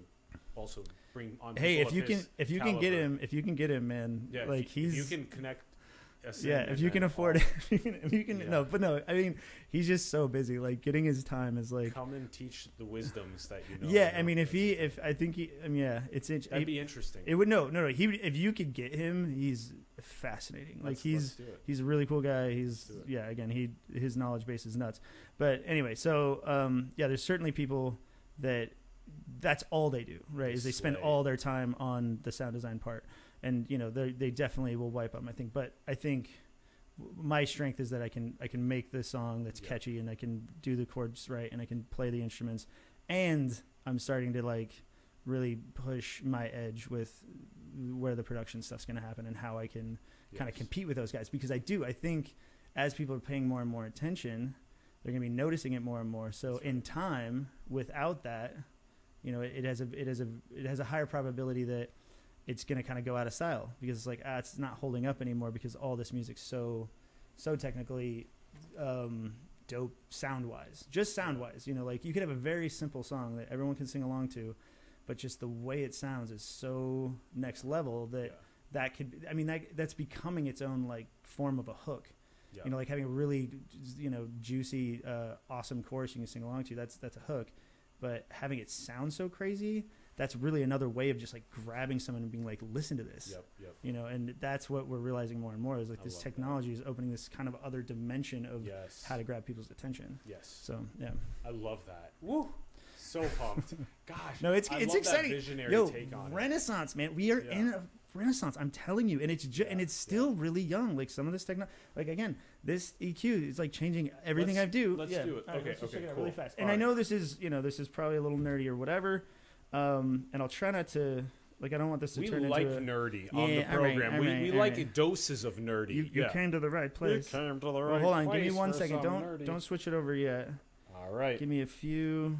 There we go. Let me just make sure Of course. because it kind of gets sleepy sometimes. Let's make sure it's not too sleepy. Okay, cool. Okay. I'm I'll ready swi- when you are, All right. sir. So we're switching it over for you guys. Cool. So, and again, not to have this turn into like an Ableton tutorial. There's plenty of those online. Oh, that's kind of cool. Instead of our logo right now above your head, it's Yeah. your um the thumbnail. Thumbnail. Oh, there you go. Yeah, I like that. Yeah, that's I'm taking over. I'm taking yeah, over. he took over the show.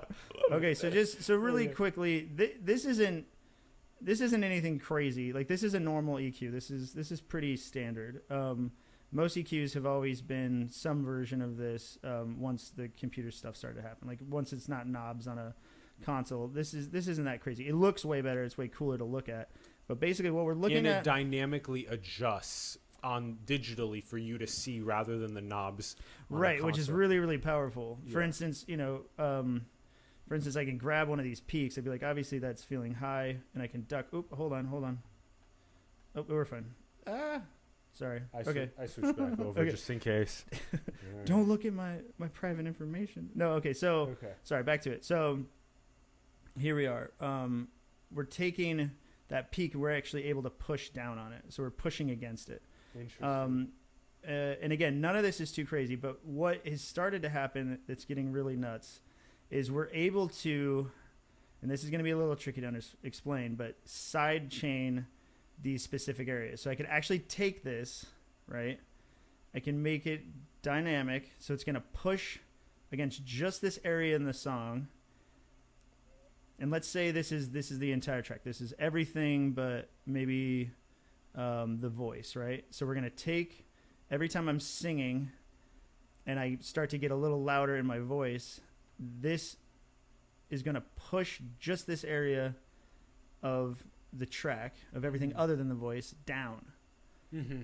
So it's so instead of boosting my vocal up, Mm, I'm pushing see. everything else down, I see. Okay. and I'm doing that in a specific area okay. instead of because you know, and side chaining's been around for a long time too, right? this is called side chaining. Side chaining, yeah. So it's, Okay. it's it's a way of turning something else down, so you don't have to turn up the vocal, basically. And that's usually that's that's a big way it gets used. Or like kick drums, you side chain kick drums a lot. So is it- this is this when you kind of like are maybe watching um, a video and there's like a there's a transition that occurs where the kind of like the like the video's music track is playing and then the human's voice comes in and they bump down the music track a little bit so the human's voice can be heard? exactly. So you Okay. exactly you're ducking you're ducking one volume for another because this is the deal. It's like so so like um so like this cup of water, right? okay You can fill it all the way up, but that's it.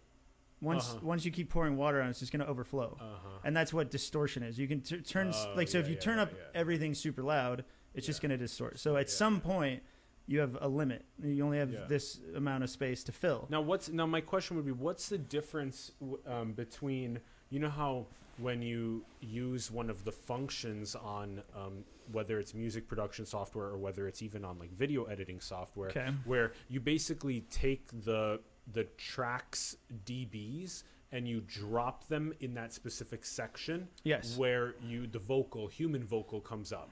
Right. So what's the difference between is that EQ? What is the difference between that and this? Okay, so so what you're speaking about is like basically doing it manually. Like you could Yeah, go in yeah, and yeah. literally do that by hand. Yes, yes. Um, you can do it with a compressor. This is allowing you to do it in a very specific space because it's allowing an EQ. It's allowing an equalizer to duck. So not I'm not ducking the whole track. I'm Oh. ducking one part of the frequency range, right? So I'm taking I'm saying this. I want 400 hertz. mm-hmm. I want that to go away when the voice comes in. Right? I Oh, want interesting. So the rest of the music track is plays at the same volume Right. except at 400 hertz. So so now yeah, so now you're getting so um, uh, surgical, surgical. just yes. Crazy. okay. And, and this and, it, and there's one other step on top of that that I was just starting to mess with literally earlier this week. I was like, wait a second. Yeah. There's oh, and okay, dude, we're really going in. So I'm gonna go one one more layer, I one more it. layer. I okay, so we're cutting out, we're we're ducking something down in a very specific area to allow space for something else, so we don't overflow our cup. Yep. Right. And the next layer on top of that, um, EQs, and again, this isn't new, but EQs have always had functions for mid and side. So mid information is everything that both speakers are doing. Oh. Okay. Uh-huh. And then side information is if one, you know, your right speaker's kind of doing a certain thing and your Yeah. left speaker's doing a certain thing. And that's a really nice thing to play with, especially like with vocals, for instance. So you can get a little bit of, um, you know, just Uh-huh. widens it up because it, it sounds a little bit different on this speaker than this speaker. So it gives you this like stereo field. And a lot of Yeah. times my vocals are layered. I'll have two of me singing or three. Well, a lot of times it's like four or five of me.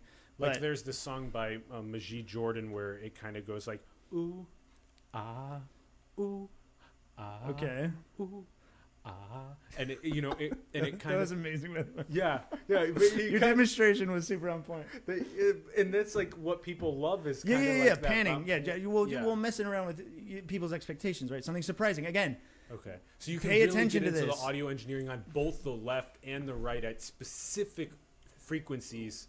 okay, so Uh-huh. the way I would explain it is this. Yes. So let's say I took, are we back? Yeah. So I took this thing, I want it to duck out just this frequency when the vocal's coming in, Yep. and then I only want that to happen to the side information. Okay. And then it's just bananas. okay. And so, so I'm going to do, like, so with my vocals, for instance, Interesting. I would have, like, if this was a vocal side chain setup, I would have probably, probably less of a. This is pretty. Well, no, that's 58. That's probably fine. I might have something that looks like this. Like there would, in all of these would be Wow. Dynamic, and they would all be specific to like. So the mids, I'd want more mid range. I'd want more center feeling information of my lower voice to come right, right in between your eyes right? Like that that like provides a lot of presence. Something in the middle, like your kick drums, your voice. You kind of want it to really, you want to really feel it Okay. coming. Oops, sorry, Yeah. coming through the middle, and then you kind of are playing with people to get this bigger feeling. But you want the potency. Boom. So I'm gonna oh. punch you Oh. right down the middle with the lower part of my voice, Okay. And I'm gonna make the track duck, right, so that that can happen. Right. Mm-hmm. So I'm going to knock out, um, or actually, so it'd be the opposite. Sorry, it, it, it's a little complicated, but I'm going to take the side information out of that area. So when my voice starts happening, it's getting rid of, or no, sorry, no, I would keep that mid. My bad, my bad. I'm getting Okay, ahead of okay. myself. I'd Okay. punch the mid out of the track, so more of the mid of the vocal comes through. So I'm gonna, so I'm going to diminish it here Yes. Yes. and then let it come through um, for that portion. And then something like with these, like with this area, probably somewhere in like a thousand maybe. This is kind of like that telephony sound of your voice, like where it, you know, the the thousand hertz is kind of where it's like it, like if you just had the thousand hertz area boosted a lot, it would sound like you were on an old crappy kind of telephone. It's that like it's that it's like that pretty cutting part of the voice. Um, I might drop some of that out of the stereo field Yeah. and try to get that in the middle a little bit too. Okay, And then maybe I would push so I could get more of the high information way up here. I'd want more of that maybe in the stereo. So the little sprinkly high stuff, that's catching your ear over here. Yeah. And the more clear parts of the voice are going right, down the middle, hitting you. And and and it's all playing against the music. It's warping so everything's mushing together, mixing together. Yeah. You know, mixing Wow. and it's and it's really helping us maximize that full, full, full cup without having to spill over and distort. Interesting. So Right. this is usually what so so P, audio engineers that focus on mixing are really specialists in EQ. Oh yeah, well, well, well, the whole somewhat- thing. So reverbs, can- any any Okay. plugins, um, tons of there's tons of techniques. But yeah, and and that's the thing that's a little bit tricky. Is like yeah, now we can do all this stuff, but we're still competing with guys that only mix and only mix their entire life that I will never be able to touch. Same thing I was saying about Anthony Baldino. Yeah. I will never be able to catch up with that guy in terms of. Yeah. I mean, I, I wouldn't. I wouldn't want to. Like, thing, man, yeah, yeah. it's it's so crazy. So, so in a sense, you're doing more of a you're doing like a vertical stack of artist artistic capacity, whereas uh, someone else like maybe Anthony has has kind of monopolized a horizontal space of being able to do that well, specific. well, him specifically, he does a lot of stuff He does as well. oh no, no, he's yeah. a great composer. His music. Some people do just Yeah, the yeah, yeah, yeah, right, space. right, yeah, totally. I mean, and, and you I think want to go the full stack for your abilities. Right. So I Yeah. think my art, and again, my entry point into all of this demands that I can do all of this yeah, myself. for sure. So right. So likewise, my yeah. right, Likewise, with, right. yeah, yeah. yeah. So yeah. so and other people, their entry point, they don't need all the other stuff. Like you know. I, I just want to mix, or even mastering engineers, or even that's even another crazy breed of people. Like they take after the mix is done, they just take the stereo bounce. So you have all these tracks, you bounce it down to just a song file. What's on the right speaker, what's on the left speaker. That's it. They take that file, just just that amount of information, and they do a whole other process on top of it to make it even sound better. And that those Yeah. people go nuts. So they're, they're the ones that have like, you know, they'll have these concrete pillars going 50 feet into the ground that is completely isolated from the rest of the facility, and those are their speaker stands. Like What? yeah, nuts. Like like like million like multiple million Yeah, dollar like spaces just to wow. get the every little last thing perfect. So Yeah, I love going into this um, level of nerd because I think it, it gives a more um, nuanced uh, engineering perspective because it's usually when you just plug in um, the headphones and click play on your um, Spotify or YouTube song, um, usually you're not um, diving into. It's important to, to know these to know these depths. Now we actually wanted uh, to play "It's Yours." Do we want to show anything with the first minute of "It's Yours" or Um, just play it? I mean, yeah. So basically, this this could show you a little bit of, um, like this is just a good example again of, um, and well, and it's so yeah. I'll preface this song a little bit. So Okay. one, it was really cool. Um, I was at my mother's house um, in Arizona. She'd recently moved to Arizona. I was out visiting her. I had this laptop. Um, you know, it was like the day was over. I was messing around trying to get a song, and I didn't have a microphone with me, whatever. So I'm singing into this laptop, and it was really interesting because obviously terrible microphone, right? I'm Mm. capturing not of quality yeah, audio, Yeah, yeah, yeah. and so this whole intro was all recorded on a laptop microphone, Mm-hmm. and actually a, um, a through sound in the song is is also that, but I've I put it through a vocoder. I did all this stuff. So namely, even with really low fidelity recordings now, I took all of my tools and kind of challenged myself to be like, okay, how can I, like, can I make this sound of fidelity, even Yeah. though it was recorded on a freaking, you know, yeah. like I don't Totally. know, 2011 Yeah. laptop microphone, you know, that's probably been damaged, right? Like it sounded like garbage, and um, Interesting. So that was a challenge for you to do. yeah, well, well, I really liked what happened, and I was like, I'm not going to be able to recreate this with my good microphone at home. Yeah. And besides, like that moment's not now. Now is now. I Exactly, want to like, yeah. what can I do? And I Yeah. and again, I was on that like minimum viable product. I was like, no, I want to get to the end of this song. I don't want to Yes. wait until I'm in front of my better equipment. Yes. So I showed up back at home with a finished song and going through the process. And this one was hard. I got to say, like, this one stumped me. I spent more time, and it's still not finished, to be honest. But this makes, yeah, it was it was like a task. But you know, I learned a lot, and I'll be able to like take those skills with me. And it came out super creative, and it's something Yeah. you know. There, there's no other way I could have gotten to something that sounded like this. Unless so that's you did it this way. right. That's so, so like, cool. yeah. So that was kind of a fun part of it too.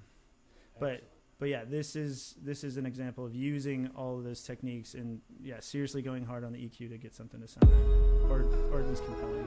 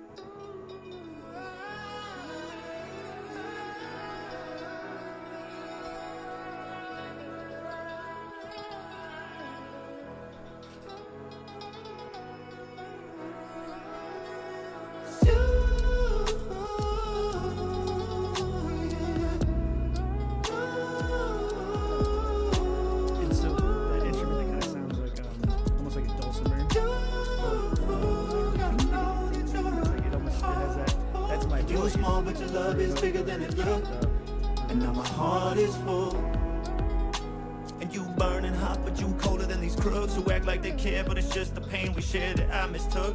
You Boom. Wow. Yeah, so that was super fun. And So in that drop, you were mentioning, right, that there's a ding ding ding ding ding ding. Yeah, so like that Yeah. kind of that that I, I mean basically it's it's taken the space of like a, a synth lead line, right? It's actually my voice just through all these processes, and and that was another cool thing too. Is it, it forced me to learn a lot of um, plugins I hadn't used yet, because I don't you know I don't have a lot of my high powered plugins on this laptop. I can't run them, so I downloaded all the Ableton, like the free Ableton plugins, like all the add-on kind of stuff, and they have a you know this kind of vocoder that does what it does. I mean, it's not of you know it's again it's not like a super um, heavy hitter like big plugin, but it does what it does in a really interesting way. And I just was utilizing that, and like I just started stacking up all these um, these plugins that were really lightweight and you know I had on the road with me, and then I came up with that. And then obviously when I got to the bigger rig, I was able to like massage it more with some better plugins, but. But again, I would have never like yeah, like I would have never come up with that melody too. That's the other Yeah, thing that's really yeah. fun is like I never would have played that. You know, like I never would have come up with that. That's in, in that Yep. you know in that timing. Like it's su- it's like super kind of off time. It's like Yes, super weird. yes, but then, yes. but then it's but it's per- like it's oof, you know like It's the wabi sabi. The way it's that it's that secret sauce. That's It's that spice. It's that spicy sauce. sauce. Yeah. Because if, if when when you go too hard into the perfection territory, um, you actually, uh, in a sense, you miss out on the creativity of the imperfection, which is super interesting. Well, and that's been and I think that's been an uh, yeah that's been like a very Poignant theme of artists' lives. Yeah. one it's been a really interesting challenge or like thing for me to cope with is like this getting super loose and creative and doing something like that but then having to like again put on the whole other hat. And i think in the past a lot of musicians just got to be like super crazy all the time and then the engineers and the mixers like were the ones that were like okay well, the nerd the new nerd crew is going to show up. You guys come come you know like make this insane mess of creative fun stuff and then we'll do all the hard work of like that. and i mean of course it'd be awesome if i like could just be like, oh yeah, here's here's a hundred thousand, like you know, I'm gonna pay for the production of a Justin sure. Bieber song Sure, and sure. just show up and sing. But I don't know. I kind of I kind of like the fact that that was never an option for me, and now I have Yeah, to do it this way. wh- What what happened is now you have what what I would say is like the you have the vertical, uh, as is said, like ten thousand hours of mastery. Sure, sure. And because you now have that, this acts as your foundation, which Yeah. then moving forward, it's like everything you touch in the future, every person that you work with in the future is going to know that you've been in their shoes doing that specific style. That's Yeah. really important for the process. Well, it's it would be fun. Like if and when I get to that space, like I will at least know how to communicate really well and like collaborate with those people. Hopefully, um, but I don't know if I'll ever need to. I mean, I think like somewhere like Skrillex has seemed to be able to just kind of leapfrog that whole process. Yeah, like he does sure. everything himself, and he's I mean. He's probably like the Jimi Hendrix of the computer. I mean, at least Wow. that I know, like the, that we know of. Yeah, he's such a shredder, like such a shredder. When you go back and listen to that stuff, it's just like, Yeah, and there's yeah. so many people like that. But I think uh, he really separated himself with just how good the actual music part was too, like how fun it was to listen to, how catchy it was, how like digestible it was, as like kind of pop music, really. Like it would kind you, of. would you say like Avicii's also? Oh, absolutely, He passed. absolutely. yeah, but but yeah, I, I would interesting. yeah, and he was he was pretty shred he was pretty shreddy, but I think there was something about that like insane EDM, like all those crazy drops and all those crazy sounds, and just like the yeah. complexity there. Um, and it- well, and, and maybe I should, yeah. And I'm sure, like, I can imagine the comments people being like, "Well, you didn't, you haven't, you clearly haven't heard of this guy or whatever." So, and I'm not like an expert in that yeah, yeah. space of music anyway, but um, definitely got to give him mad props to um, Skrillex. Yeah. Oh, and and, I, and no shade on Justin Bieber, by the way. I know that kid That works was- super hard, yeah, and like I'm not saying like Likewise, I'm not yeah. saying oh he just like shows up and No, like. I know he has his you know all the stuff he has to deal with, and he can dance and he can do all you know. Totally. He's he has a whole other set of things. it's always it's always funny watching um, people because I, I was also in the same shoes maybe like five plus years ago where I was kind of like very um, just like creating some sort of like a judgment about someone and when you really have to take your time to deeply immerse yourself in their entire trajectory like their whole roots their essence and their fruits in order for you to even grasp a tiny taste uh, and so it's it's very hubristic to try and make some sort of a claim about somebody's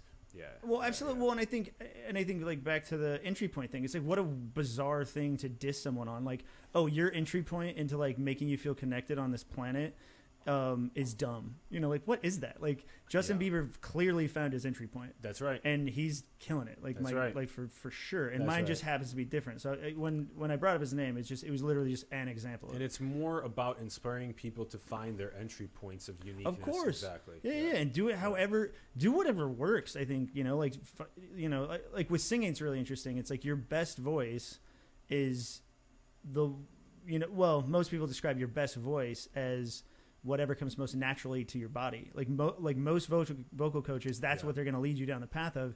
Is again trial and error, figuring out Yep. what feels the best and like what's the easiest to you know not strain yourself. That generally is what sounds the best too. yeah Like nine times out of ten. You For know? me, it's something like this, and it's not that stressful. Oh my God. And it makes me feel so Oh, great. You're making me fall in love. You're hilarious, bro. I love you. I, I do. have- you're so good. Like I you're so no good on all these different levels, and uh, you, it's so fun. And I love how Thank excited you get. Like it's so fun you. to just like be around you because you're just like, yep, okay. And then we're gonna do this, and we're doing the thing. Bop, bop, bop. Here we go. Moving, moving. Like and I'm now like, we're gonna right. talk about consciousness. Yeah, it's funny. we can do it all. That's the thing. We can do it all, and there's no, there's never any like worry about. Oh my gosh, how am I gonna be perceived because I did this? Ooh, ah. Yeah, yeah. Ooh, No, one of you take yourself too seriously and like you can't just have fun. It's like I just feel I'm like, oh, you poor thing. Like that sucks. Like that must be Yeah, tough to be all like thing. wound up that tight. Like, oof, exactly. you know. Again, not to diss Thank their you. entry point. Maybe their entry point is to be like the most rigid person Yeah, yeah. everywhere. But I don't Yeah. know. I, I that's been far and few between that. Like super rigid people that aren't happy. They don't feel like. I feel like maybe they're they're still getting there on the entry point part. But anyway. Yeah. Yeah. It's And kind we- of almost we- an and we- indicator that they're not quite. We Well, that's the only thing we get. Oh no, hundred Yeah, percent. Like no, and again, And the, the nutrients for the seed to get to the entry point, we Yeah. need to help on that kind of sustainable development goal level for Well- basic needs like Yeah. water, no poverty, zero Totally. hunger things. No, yeah. totally. Well, and, I Yeah. think, and again, the last thing I'll say on that is just yeah, some people that you know maybe deserve love the least need it the most. So like, be nice to people even if they're kind of mean to you. Like, give just give them an extra benefit of the doubt. Like, go that extra thing to be like, Yep. okay, they're being a dick. I'm gonna take a breath, and instead of lashing back out them, I'm just gonna be like, all right, man, like my bad, and then see what happens. Yes. Like see Yes. see like what Yes. like nine times out of ten they're gonna be like, oh my bad. Like no, that was just, and then that's like a good wholesome moment for both of you. You know, and like, And and it I doesn't may- cost anything. If I may Yeah. even go as far as on your complete pole of that would be, you know, trying to channel Christ consciousness, Buddha consciousness, Lao Tzu consciousness, Confucius mm-hmm. level consciousness, highest morality, highest ethics, highest spirituality, highest butterfly effect of the most possible benevolent beingness at every moment of your life on the highest pole. And if that kind of is part of the if that is part of the North Star along with your unique artistic gift, game over. You are going to win at everything. Period. So Man, I just I just realized what I probably sounded like trying to describe the EQ. That was that was a mouthful, man. That was cool though. I, I yeah, I can't wait to talk to you more. Like we have so much to talk to. my Yeah, yeah. Yeah. I know we and gotta keep create on. We have a Oh, for sure. Oh, yeah, yeah, yeah, yeah, yeah. Well, and again, like I think, um, just I'm sure that people that you kind of like manifest in your life or like have around, I'm I'm like Likewise. totally curious to meet all of them, and I'm sure they're Likewise. it's gonna be yeah worthwhile. Yeah, for sure. there's again like it's so interesting because some sometimes pe- like people um, like use the word like synchronicity or they um, they sometimes fall into nihilism where none of it is synchronous and none of it has meaning. But to me, there even the word synchronicity itself, I think everything has a meaning and everything has a purpose and it's all beautiful and it's all true. And in a sense, in this case where it's like, why is Zebulon Kroll the, the second show in LA? Why is Zebulon Kroll the first artist in LA? It's not to me, it's not an accident. It's not nihilistic. Well, I'm To not doing I'm not doing it for second it- place, so I'm glad I'm the first. yeah, that's that's right. That's right. And and for me, it it has a lot of deep meaning in the field of what you know what you're doing, what you're bringing to our world, um, and where your visionary mind is at with with things and uh, music production, and also with uh, the synthesis of where we can create. Because we talk about this a lot on the program, is like becoming mimetic gods.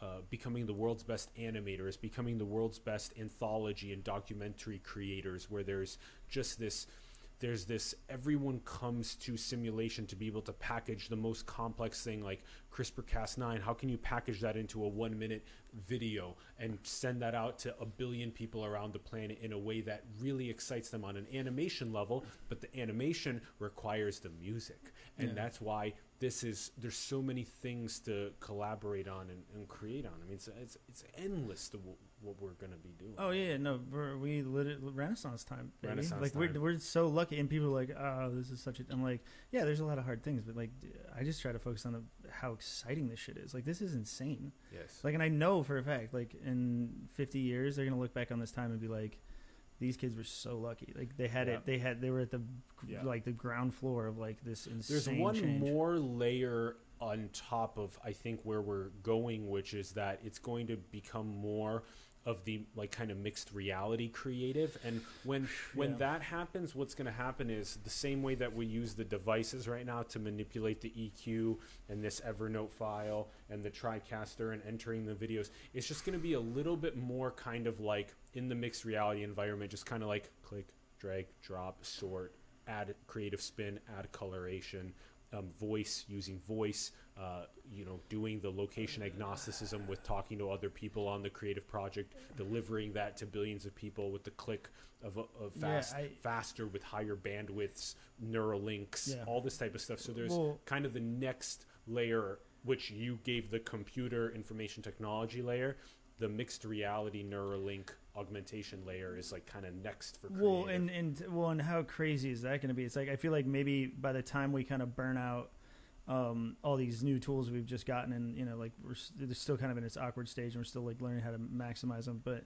you know, who knows? By that time, yeah, like if like we were saying on the phone too last night, if if we really get to that, like they plug you in and you're like in the matrix, there's no air, there's no limitation on your ears. Like, what the fuck is that music going to sound like? And who gets to make that music? complete body orgasm Like, who knows? Yeah, Yeah. like what is that? What is it? Who even knows how? To, and, and what tools are you going to use to Yeah. design that Yeah. music? Like, man, it, who Beautiful. knows? But um, it is exciting too. But I'm almost like, I kind of want that to like. I want a lot of time with these new tools. Like, I kind of am Yeah, like, I hope yeah. that doesn't happen too soon because I Yeah, don't want to yeah. have to relearn everything. And like, okay, now we're done with speakers. Now it's all about like getting into this virtual reality and like building the music that exists in this space. Like that'll be a. Ugh, yeah I don't know. I'm. I'm. Ju- yeah. yeah I already did enough work. I want to. I just. I just hope this lasts for a little longer. Like, give me Yeah. ten years with this, and then we can do whatever you want.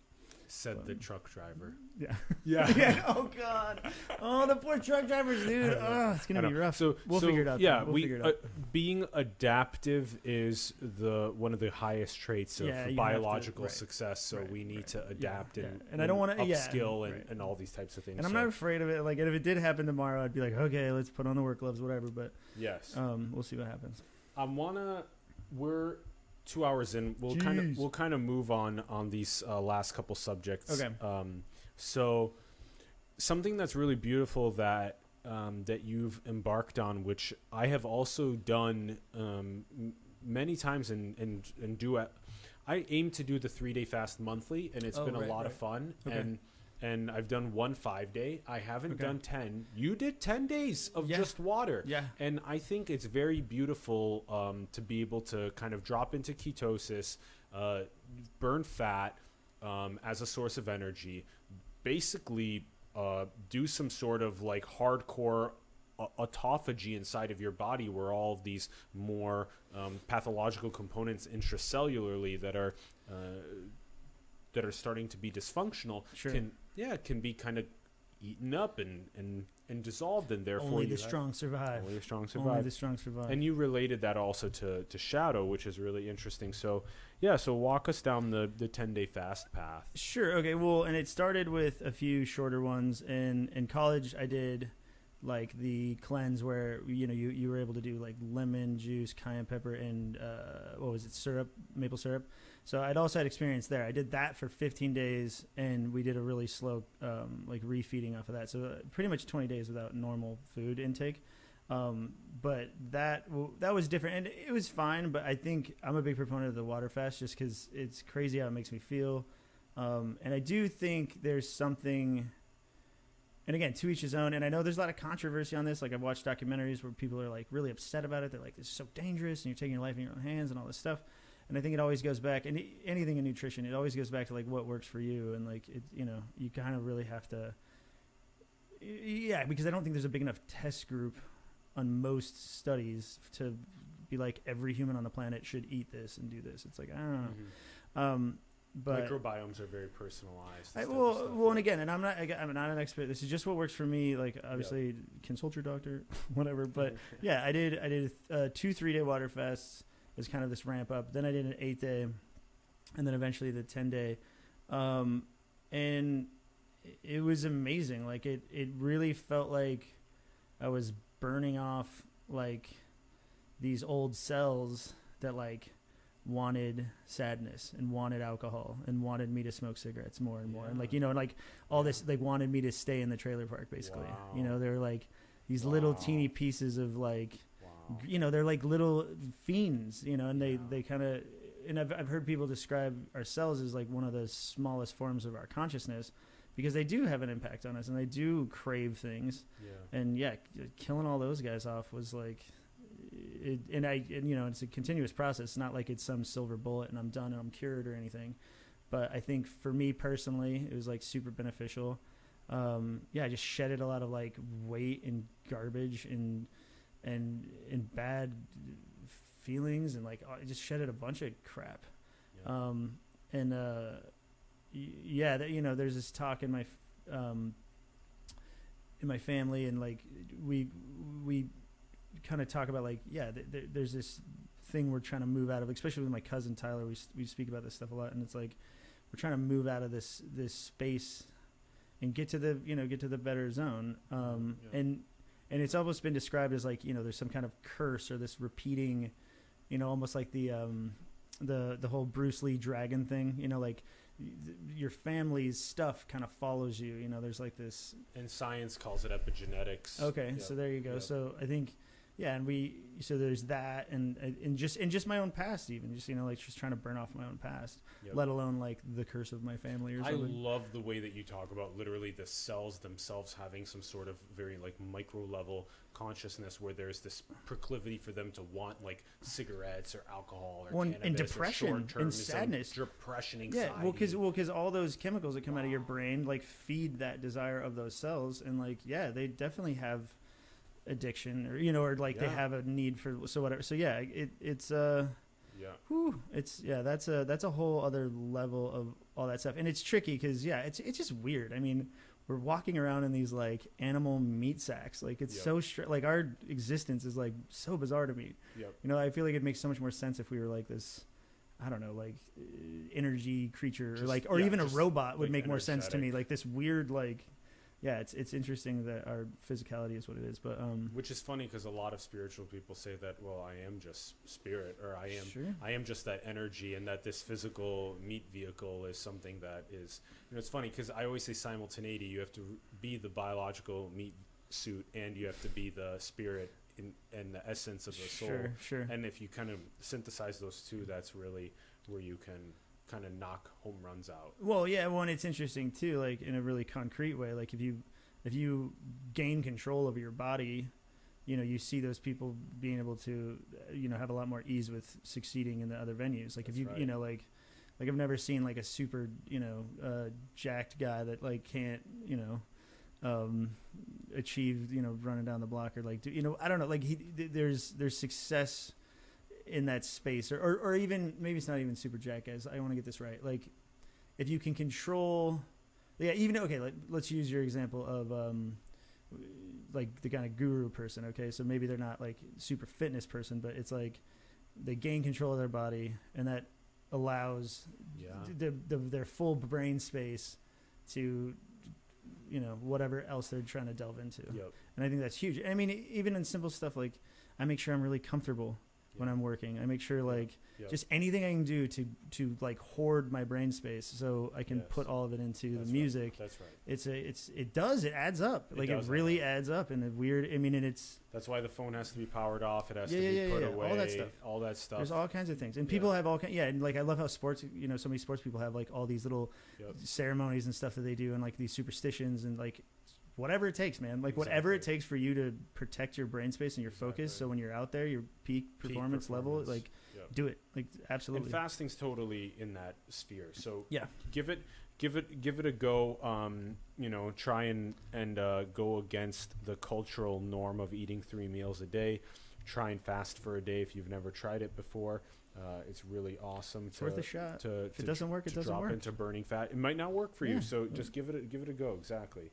Um, we'll we'll we'll save a vast majority of this for when we um, sit down again on the program because we've we talked about this with Evan for like two hours uh, yesterday on the show specifically about consciousness. Yeah. Um, so when we get you back on, especially as we do more like group dynamic settings on these Sure. discussions, um, in general, what would you say you think is the nature of consciousness? Oof, yeah, so huge question. Um, basically, what I've been doing now, and this will be like easy to do, like as a shorter answer, so we don't spend a bunch more time. But at the moment, right now, I'm using my consciousness, or like using that w- when I'm feeling like I'm being very conscious, right? Like when I'm like really engaged or whatever. Um, and, and I'm kind of focused there. It's all about romance. So like I've boiled it down, and I've really been focusing on that. Like probably Would for you say last that that's analogous to flow, romance, and so the way I define so the way I define romance for myself, um, at least at the moment, and like how I'm trying to eh, like explore with it or, or kind of experiment with that idea is it's all about an idea that I'm uh, gonna remember this moment. So trying to make something, yes, yes, yes. Um, cultivate, you know, uh, an activity, or you know, especially when I'm locked in and making music. That's obviously something I hope I'm gonna remember those moments. So yes. like pushing myself to be conscious enough to the point where it's like really landing into my like hard drive and staying there um, and i think it's kind of like I'm, I'm, I'm playing with it a lot and i'm realizing it's like a feeling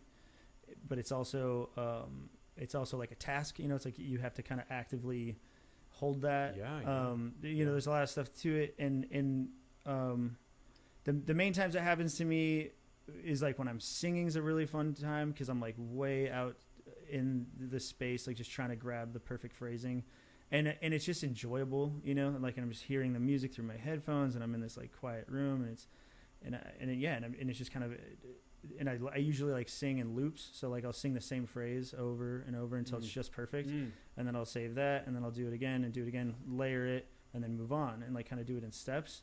And so it's like this really like slow, you know, take it at your own pace, and just really like getting into it, um, and letting that perfect take like just come to me and not like fight Mhm. for it or something. Mhm, Um, Yeah. and then obviously romance and um, you know like with another person, like that stuff to me is like so. It's so huge. Like it's like Yes, it's it's yes. because because I think we're all gonna die, right? Like the Grim Reaper is over here, but I think a lot of people forget he's also like running at you.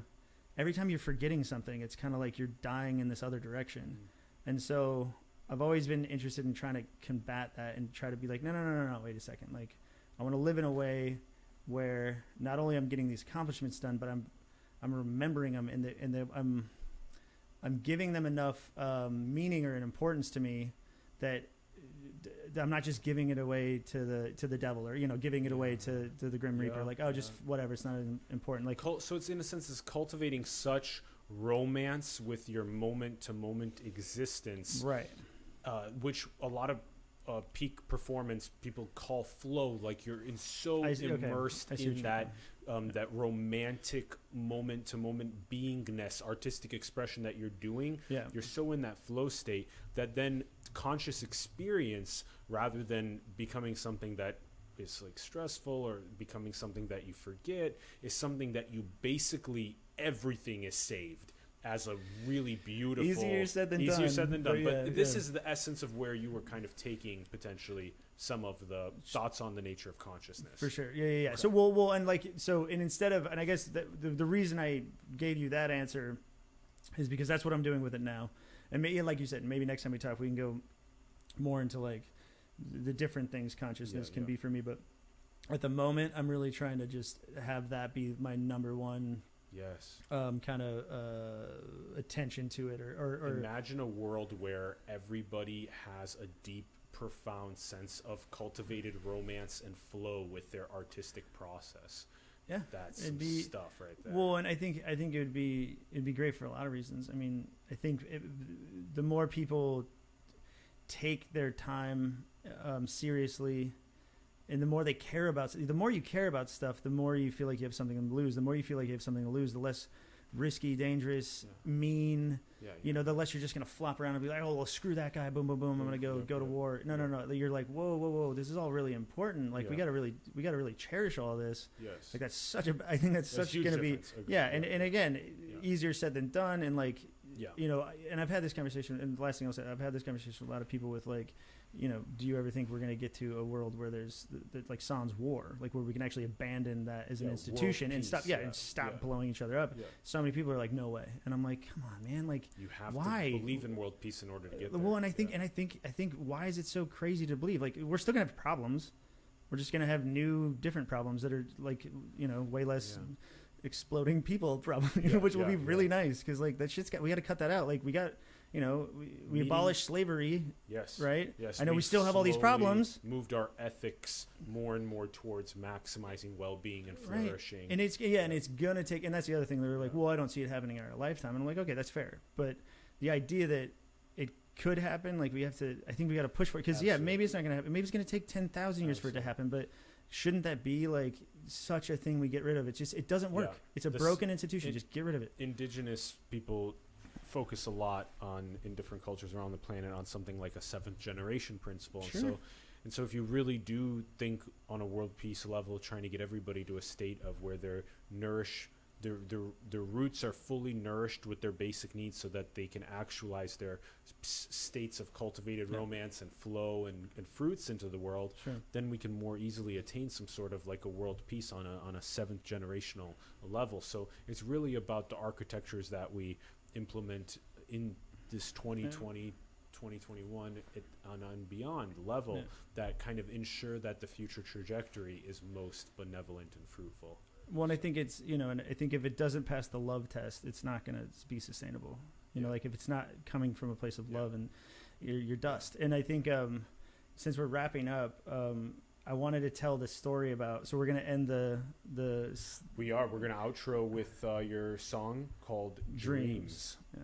And And that's coming out. That's gonna. So this is like what were we gonna say? What were we saying? This is oh, this is the world premiere. Or like, this is the world premiere. it's coming out right now. No, um, but it, it's coming out. Um, I'm gonna drop it on YouTube on Tuesday. Sorry, I just got to Go do ahead. that sound that pew pew pew pew. Don DeMarco. Yeah, yeah. World Um, but uh, comes out comes out Tuesday, just on YouTube. Um, there'll be you know there'll be another little teaser with it to promote it. Um, and uh, yeah, I don't know when. I think I might let this one ride and just drop it with the album.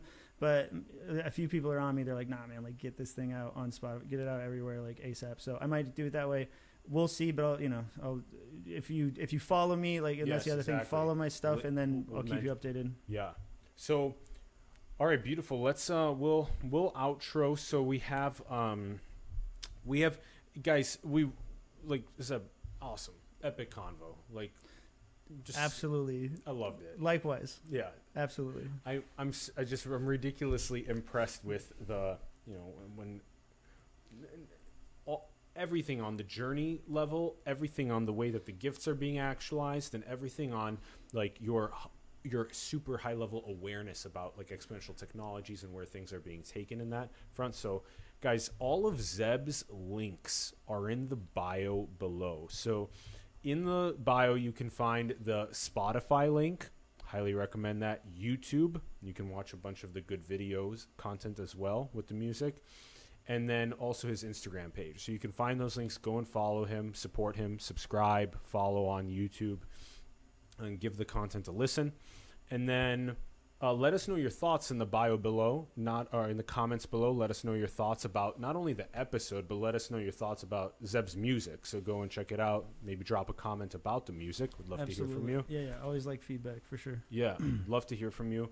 And then uh, keep supporting all of the artists, the entrepreneurs, the spiritual leaders, the people in your communities that are trying to m- build the more beautiful future our hearts know is possible. So support them, help them flourish. You can find all of Simulation our show's links in the bio below. Go and build the future. Execute your dreams. Manifest them into the world. We love you very much. Thank you for tuning in. Are you ready for the last story? I'm gonna tell them about the song. Okay, Zeb quick. is going to tell you about the song, and then we are going to play Dreams, and then end the stream. Okay, so this one's really special to me, right? So, um, I'm like head over heels for this girl, like like, and, and it's really strange because like we're not hanging out a lot. She's super busy, so it's like kind of this disjointed relationship, but we're like super into each other. Um, it didn't work out, but it was like the kind of apex of that. This like, and it was so weird because it was all this emotion that wasn't like there was nowhere to put it because we weren't able to see each other because we were so busy. Um, so we we were dreaming about each other a lot, Wow. right? And um, I finally kind of bring it up, and it, you know, it felt a little corny or whatever, but I was like, nah, you know, I got a dream. She's like, that's funny. Like I did, I've, I've been dreaming about you too, and um, and basically, and I'll never forget how she said that. She says, you can't tell me. Because my family believes, my family, not me, but my family believes that if you tell someone about your dreams, then it won't, or your dream, especially if it's about them, it's not going to come true. Oh wow. Um, and so the whole crux of this song yeah. is that I was having so many of them yeah. that I figured, okay, maybe I can tell you about a few of the dreams because all I need is one of the dreams to come true, and then we're we're good. You know, then everything's Wow. perfect. Yeah. And again, it fell apart and it didn't quite work out. But um, Huh. I think that was a moment, like that was very much a moment of feeling just like overdosed on romance. Yeah. you know like in that time it was like there was so much of it and and it was all kind of imaginary. You know because we didn't get to we didn't get to see each other in like the physical like barely at all. Like we, we probably were t- like in the same room six times over this relationship like very few times. But it was you know it, the visionary the vision you know the vision of it was there and it was so real that it's like i didn't even need the other part so that that and i think this song like kind of So good. yeah, so this this one's like super special to me. This is this is probably my favorite song on the album. So Wow. I'm glad we're premiering it, world premiere, World premiere. right here. So, Wow. So feel the vibes. Love that It's amount of meaning. it's a lot of it's a lot of romance in this one. This one's it. dripping with it. So Love it. Yeah. All right, everyone. Much love. Enjoy dreams.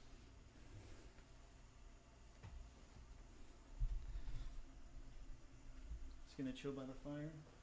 That's right.